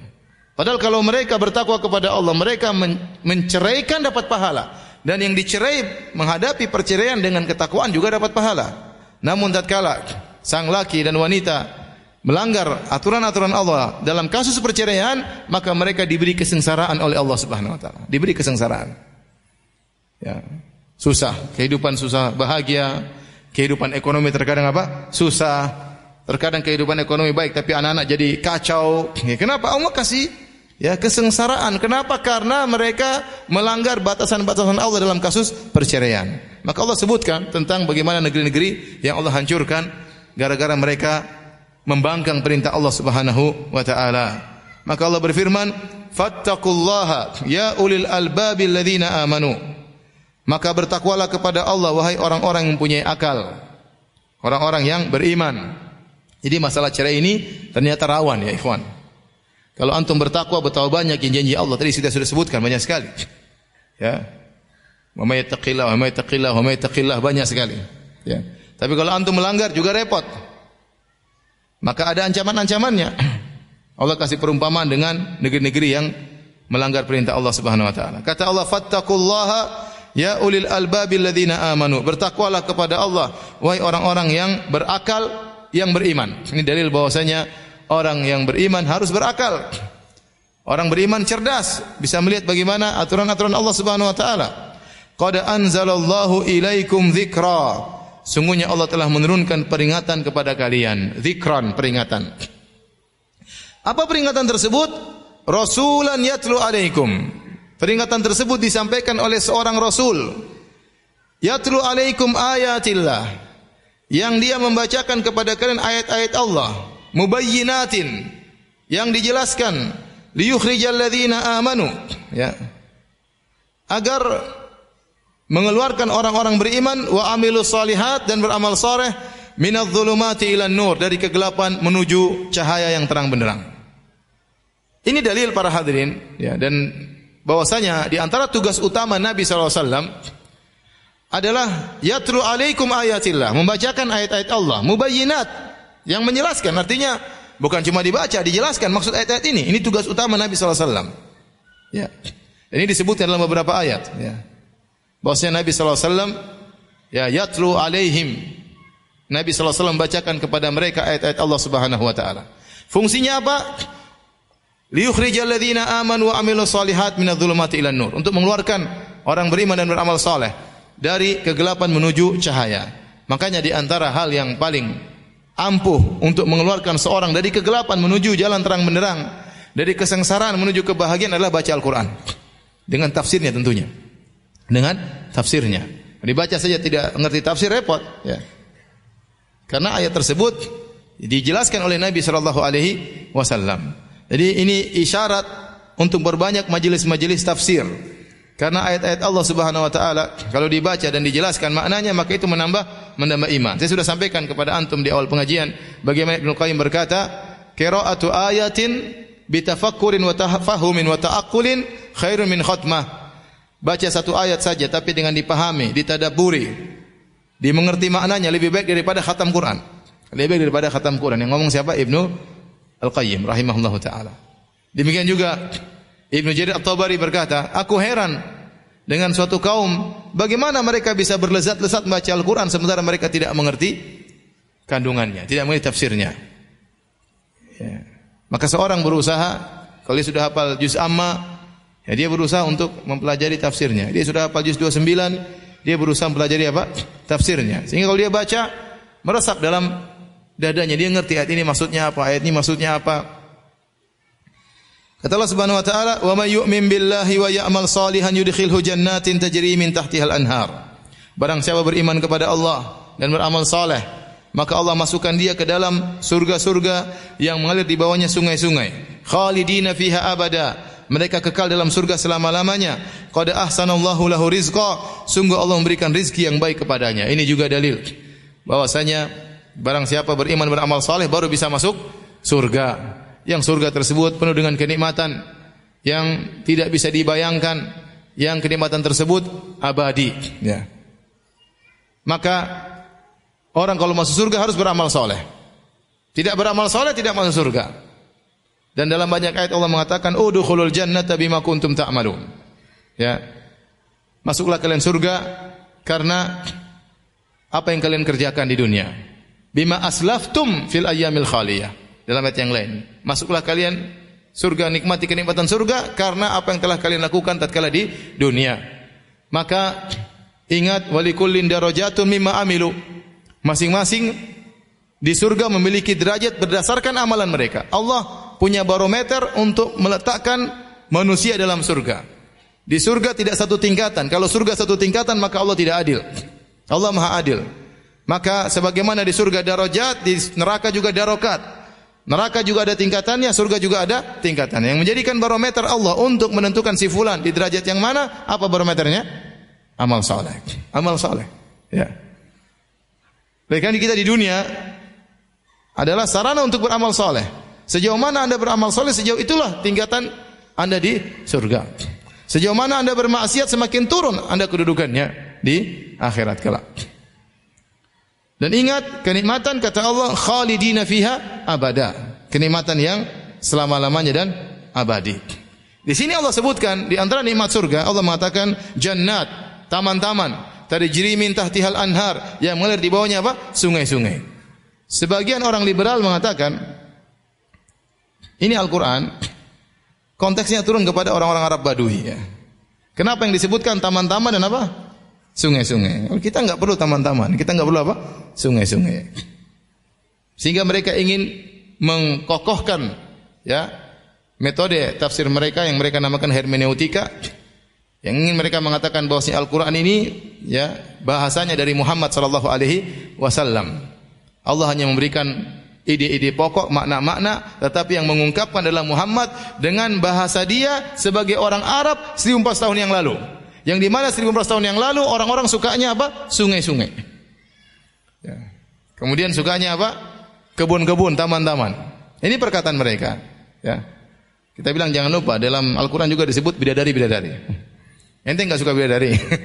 Sampai sekarang kenyataannya di zaman modern 2019 ini tetap orang suka dengan taman-taman dan sungai-sungai.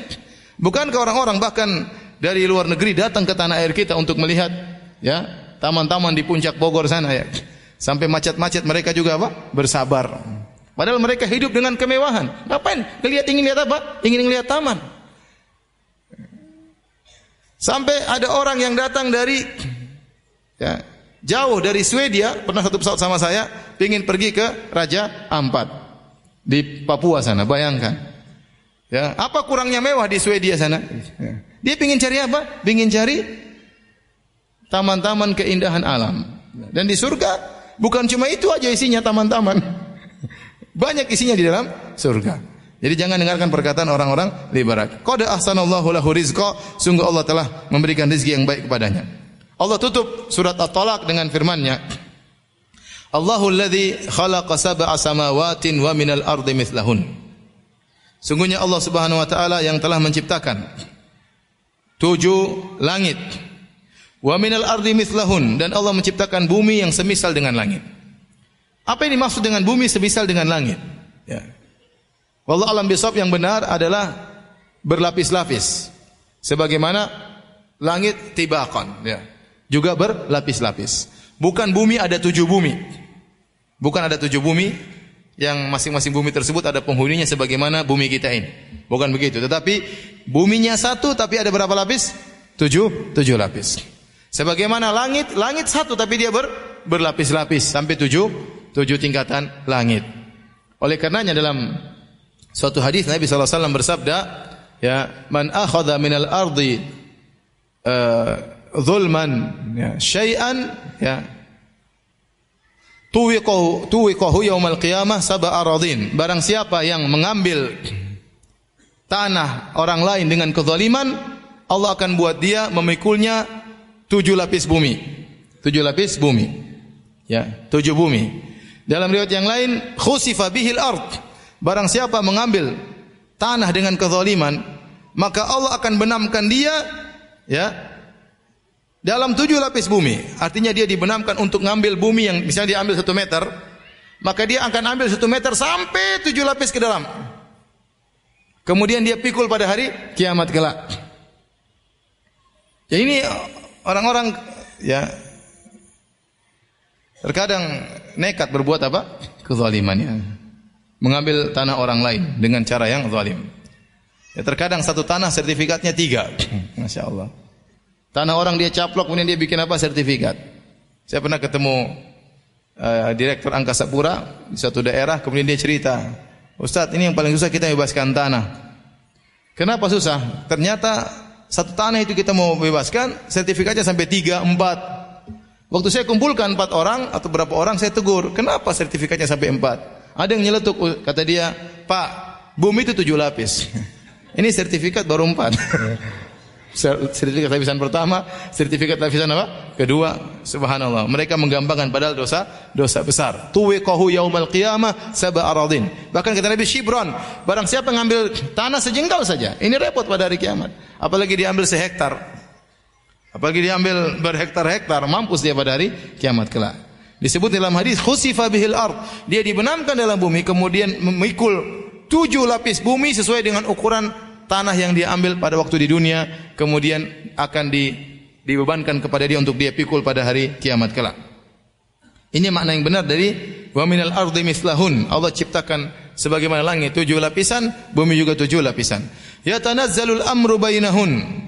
Dan turun perkara Allah, perintah Allah di antara langit dan bumi. Lita'lamu agar kalian mengetahui annallaha ala kulli syai'in qadir. Bahwasanya Allah Maha Kuasa atas segala sesuatu wa anna Allah qad ahata bi kulli syai'in ilma dan bahwasanya Allah ilmunya meliputi segala sesuatu. Tujuan dari ayat ini adalah untuk mengagungkan Allah Subhanahu wa taala. Allah jelaskan bagaimana hebatnya Allah menciptakan langit dan bumi berlapis-lapis. Kemudian Allah mengatakan li ta'lamu agar kalian tahu Allah Maha Kuasa. Agar kalian tahu ilmu Allah meliputi segala sesuatu. Supaya apa? Supaya kalian agungkan Allah. Kalau kalian agungkan Allah, kalian akan berhati-hati tatkala menceraikan kalian akan menjalankan aturan-aturan Allah. Tidaklah seorang menjalankan hududullah dalam perceraian kecuali dia mengagungkan siapa? Allah Subhanahu wa taala. Tapi kalau dia tidak mengagungkan Allah, maka dia cuek dalam menceraikan, cerai tidak ikut aturan, istrinya terbengkalai tidak dinafkahi, anak-anak tidak dia perhatikan. Supaya seorang tatkala terjebak dalam kasus perceraian, supaya dia bisa menjalankan aturan Allah, maka dia harus mengagungkan siapa? Allah. Maka ini tujuan dari ayat yang terakhir Allah menutup surat At-Talaq. Kemudian juga ayat ini menjelaskan bahwasanya ini dalil tentang pentingnya mengenal asmaullah al-husna wa sifatuhul ula.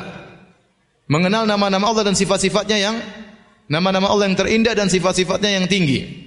Karena Allah mengatakan ternyata Allah ciptakan langit dan bumi. Allah turunkan perintah lita'lamu agar kalian tahu annallaha ala kulli syai'in qadir. Agar kalian tahu Allah Maha Kuasa. Wa anna Allah qad ahata bi kulli syai'in ilma agar kalian tahu ilmu Allah itu meliputi segalanya. Harus belajar asma sifat. Kalau Anda tatkala di rumah, Anda tahu Allah melihat Anda. Allah tahu ilmu Allah meliputi saya tatkala saya di rumah. Tatkala saya berkata kasar kepada istri, tatkala saya menceraikan, Allah Maha tahu. Bagaimana saya mensikapi istri saya? Allah Maha tahu, ilmu Allah meliputi segalanya. Ya. Ini dalil bahwasanya pentingnya kita mempelajari asmaullah al-husna wa sifatuhu al-ula. Taib, demikian para hadirin dan hadirat yang rahmati Subhanahu wa taala. Kita selesai dari surat At-Talaq insyaallah pada kesempatan yang lain ya. bulan depan kayaknya libur ya karena musim haji ya. Nah, kita lanjutkan dalam surat yang lain insyaallah taala. Kalau ada yang bertanya saya persilahkan. Wallahu taala a'lam bissawab.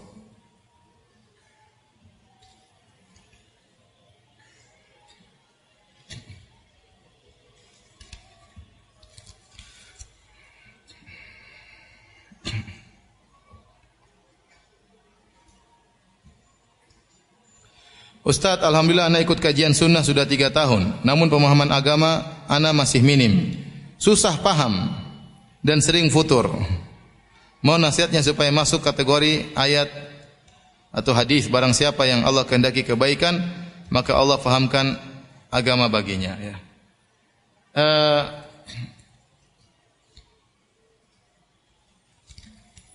tatkala seorang dibuat mencintai ilmu agama, maka itu anugerah dari Allah Subhanahu wa taala ya. ya. Karena cinta kepada ilmu agama berarti cinta kepada kebaikan. Terlalu banyak dalil-dalil tentang keutamaan menuntut ilmu ya. Man salaka tariqan yaltamisu fi ilman sahalallahu bihi lahu tariqun ilal jannah. Barang siapa yang melangkahkan kaki dalam rangka menuntut ilmu, maka Allah akan mudahkan jalannya menuju surga. Kenapa disebutkan khusus tentang menuntut ilmu? Padahal semua langkah kaki yang kita tujukan untuk beribadah semuanya mendekatkan kepada surga. Kita melangkahkan kaki berbakti kepada orang tua juga mendekatkan kepada surga. Kita melangkahkan kaki untuk membantu anak yatim, fakir miskin, kita juga didekatkan kepada surga. Kita melakukan kaki untuk umrah, untuk haji, semuanya mendekat kepada surga. Namun kata para ulama, kenapa dikhususkan man salaka tariqan yaltamisu fi ilman? Barang saya menempuh jalan untuk menuntut ilmu, dimudahkan jalan menuju surga. Kata para ulama, karena jalan termudah untuk mau surga adalah menuntut apa? Ilmu. Jalan termudah. Dan ini benar dengan kita menuntut ilmu kita tahu mana yang benar, mana yang salah untuk kita hindari, mana yang benar. Dari ilmu kita tahu mana derajat amalan yang tinggi pahalanya, mana yang di bawahnya. Kita bisa melakukan skala prioritas dalam beramal soleh dan kita tahu kemampuan kita beramal terbatas, umur kita terbatas. Maka seorang harus pandai-pandai dalam beramal soleh. Jika seorang sudah belajar ternyata dia kurang paham, yaitu di luar kemampuannya, ya. di luar kemampuannya. Yang penting dia berusaha, dia cintai majelis ilmu, dia hadir dalam majelis ilmu, dia beradab, dia berusaha mengamalkan apa yang dia ketahui, dia dapatkan dari majelis ilmu tersebut. Ya tidak semua yang mungkin dia pelajari dia pahami, tidak jadi masalah, yang penting dia berusaha untuk belajar. Nah, kalau dia tidak paham dia boleh bertanya kepada kawannya yang duduk sama dia, tadi maksud Ustadz bagaimana ya? Saya sudah foto tapi saya nggak paham-paham fotonya. Mungkin gagal fokus, mungkin ya.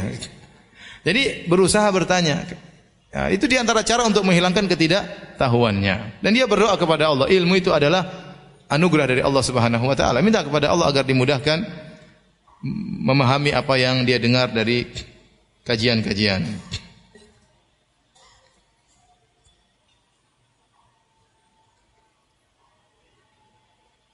Ada wanita apabila wanita ditalak satu dan sudah rujuk kembali. Dan selang waktu berjalan sudah lama berjalan waktu wanita tersebut ditalak lagi. Maka bagi wanita itu talak satu atau talak dua Ustaz? Itu baru talak dua. Bagaimana proses terjadinya talak tiga? Tinggal satu kali lagi. Talak satu kali lagi berarti sudah talak talak tiga. Jadi ibu ini sudah dua kali ditalak, maka jangan macam-macam. Hati-hati. Kalau kita anti sudah tahu anti sudah ditalak dua kali, entah kesalahan dari anti atau suami anti yang kurang ajar ya kita nggak tahu ya. Ya. Tapi anti harus hati-hati. Jangan mengedepankan emosi, jangan bikin suami apa emosi. Kalau anti tidak memikirkan diri anti, pikirkan anak-anak. Ya, bagaimanapun anak-anak tidak tinggal sama orang tuanya, mereka akan depresi, mereka akan stres, mereka akan sedih melihat orang lain yang kemudian mungkin bersama ayah dan ibunya dia tidak. Dan itu terjadi. Oleh karenanya seorang wanita yang sudah ditalak dua kali, entah yang salah dia atau suaminya, maka dia harus berusaha menjadikan kondisi rumah tangganya kondusif, tahan diri, jangan cepat emosi. Ya.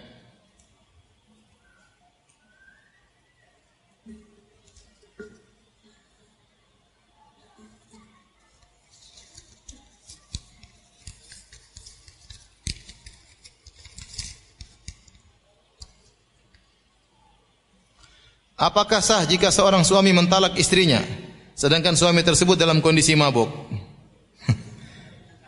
Ini masalah khilaf di kalangan para ulama ya tentang talak sakran, orang yang uh, mabuk kemudian apa menjatuhkan talak. Sebenarnya mengatakan talaknya jatuh sebagai bentuk hukuman bagi dia.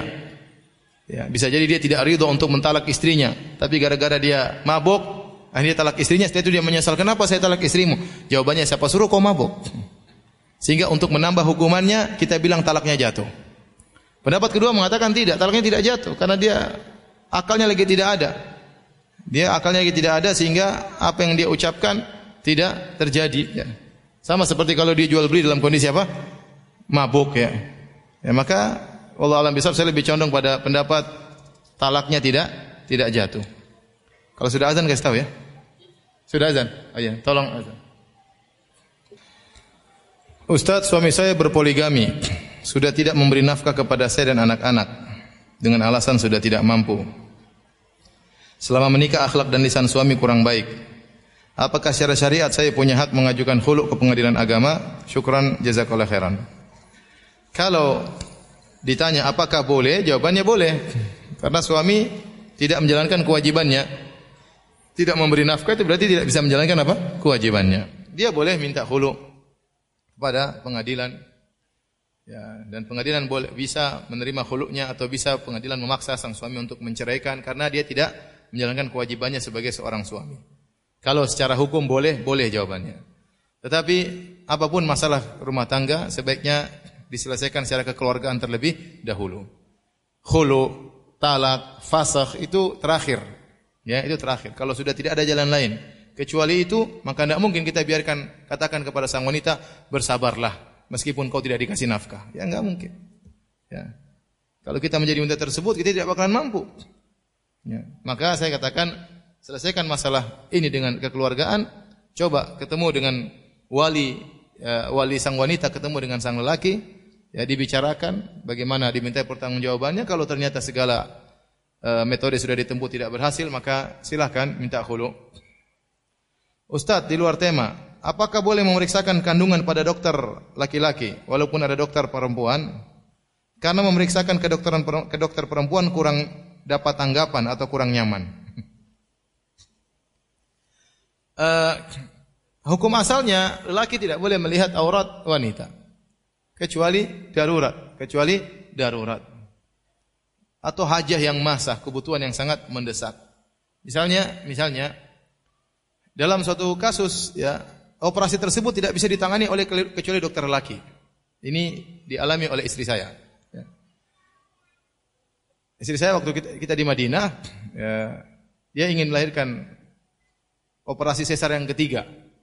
Ya, kalau tidak salah, Dokter yang mengatakan tidak boleh yang menangani perempuan, harus dokter spesialis dan harus laki-laki. Ya, akhirnya terpaksa yang memeriksa laki-laki atau saya lupa kandungan ketiga atau kandungan keempat lah intinya. Intinya dua-duanya tidak jadi, semuanya tetap perempuan yang menjalankan. Kenapa yang satu dokternya rumahnya kebakaran kayak satunya apa kayak pokoknya nggak jadi. Intinya perempuan yang menjalankan. Tapi ini contoh bahwasanya dalam kondisi tertentu terkadang yang harus menangani adalah apa? Laki-laki. Ya. Tapi selama ada dokter wanita yang bisa menangani, ngapain kita ke dokter laki-laki? Kita harus punya rasa malu. Ya, jangan sampai aurat kita dilihat oleh uh, lelaki. Dan saya ingatkan, kalaupun harus ke dokter lelaki, maka harus ada mahram yang menemaninya. Harus ada mahram yang menemaninya. Kalau memang harus ke dokter laki-laki. Sebagian orang, kalau sudah ibu-ibu sudah masuk ketemu dokter, seakan-akan semuanya jadi halal.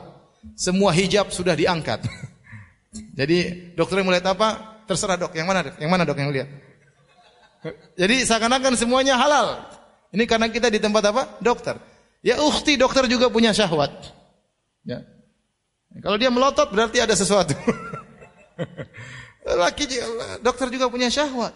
Ya. Oleh karenanya seorang ya uh, tidaklah bertemu dengan dokter kecuali darurat dan kalau dia pun harus ketemu dokter laki-laki maka ada adab-adab yang harus diperhatikan. Seperti ada kawan dokter cerita, jadi ada akhwat berobat kepada dia. Terus dokter tersebut kawan saya mengatakan apa ciri-cirinya? Maka perempuan ini diantar oleh ibunya. Oh ciri-cirinya begini, Oh begini begini kata dokter, ya udah sudah cukup. Ini resepnya. Jangan dok lihat dulu dok, jangan kasih resep dulu. Enggak sudah cukup enggak dok lihat dulu subhanallah. Dokter enggak mau lihat dia suruh apa? Suruh lihat. Ini terjadi.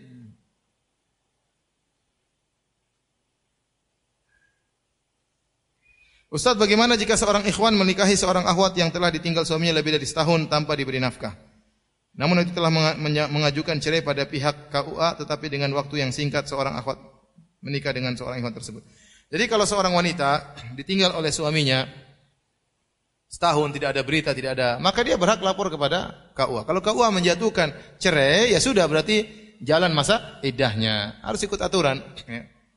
Sudah kamu fasakh atau kamu apa namanya dicerai, ya maka ada aturannya. Tidak langsung dinikahi. Wallahu alam bisawab. Ustaz, suami saya pernah berkata cerai empat kali. Sekali berucap, cerai, cerai, cerai, cerai. Apakah sudah jadi talak tiga atau belum? Tapi suami saya benar-benar khilaf. Maksudnya benar-benar lupa diri. Dan dia tidak bermaksud untuk menceraikan. Cerai, cerai, cerai, cerai, saya tidak bermaksud. Kenapa empat kali disebutkan? Uh, Allah alam bisa. Apa maksud dia mengatakan cerai-cerai? Apakah dia mau cerai-cerai-cerai itu maksudnya sekali cerai tapi dia menekankan. Pokoknya cerai-cerai, cerai-cerai tidak ada yang lain. Mungkin itu berarti talak satu. Cuma dia tekankan. Atau maksud dia cerai, cerai, cerai. Ah, tiga. berarti tiga, talak tiga. Kemudian masalah seorang mengucapkan talak tiga dalam satu majelis khilaf juga di kalangan para ulama. Jumhur ulama empat mazhab berpendapat jika seorang mengucapkan talak tiga dalam satu majelis, jatuh talak tiga. Syekh Islam Ibn Taimiyah rahimahullah taala mengatakan jatuh cuma talak satu karena talak tiga dalam satu majelis itu bukan talak yang syar'i. Jadi yang teranggap cuma satu talak. Ya. Tapi empat madhab mengatakan jatuh talak tiga. Tapi Allah alam bisawab, saya lihat kondisi lelaki ini, apakah dia bermaksud jatuhkan talak tiga atau dia hanya menekankan apa? Talak satu tapi dia ulang-ulang artinya tidak ada jalan lain. Pokoknya cerai, cerai, cerai, cerai, cerai, cerai pokoknya. Istrinya istri itu satu, dua, tiga, empat. Sudah sepuluh mas.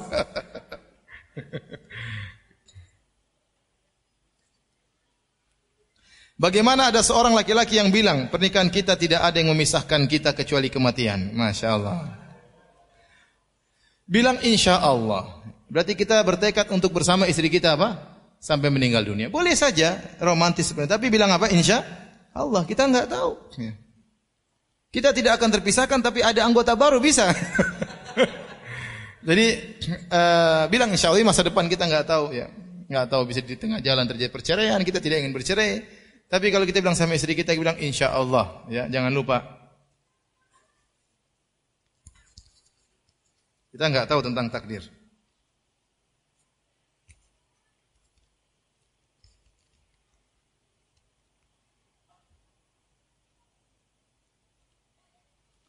Hari ini banyak banyak curhat. Sampai sini saja kajian kita. Mohon maaf ya. Tanyakan sama ustaz-ustaz yang lain ya. Saya ingatkan namanya kehidupan ini pasti ada permasalahan, pasti ada problematika. Tidak semua kehidupan sesuai dengan yang kita inginkan. Tetapi kita harus menimbang apakah kita hanya mendapatkan kebahagiaan meskipun tidak sesuai harapan. Yang harus kita target 100%, kita cuma dapat 50%. Ataukah kebahagiaan itu kita buang semuanya hanya ikut emosi, meskipun tidak bahagia, yang penting saya pisah darinya. Maka seorang merenungkan hal ini. Ya. Dan namanya kehidupan itu pasti ada ujian. Allah menciptakan kita untuk ya untuk diuji. Ya. Demikian kajian kita. Insya Allah kita lanjutkan pada pertemuan berikutnya. Subhanakallah bihamdik. Asyhadu an la ilaha anta. Assalamualaikum warahmatullahi wabarakatuh.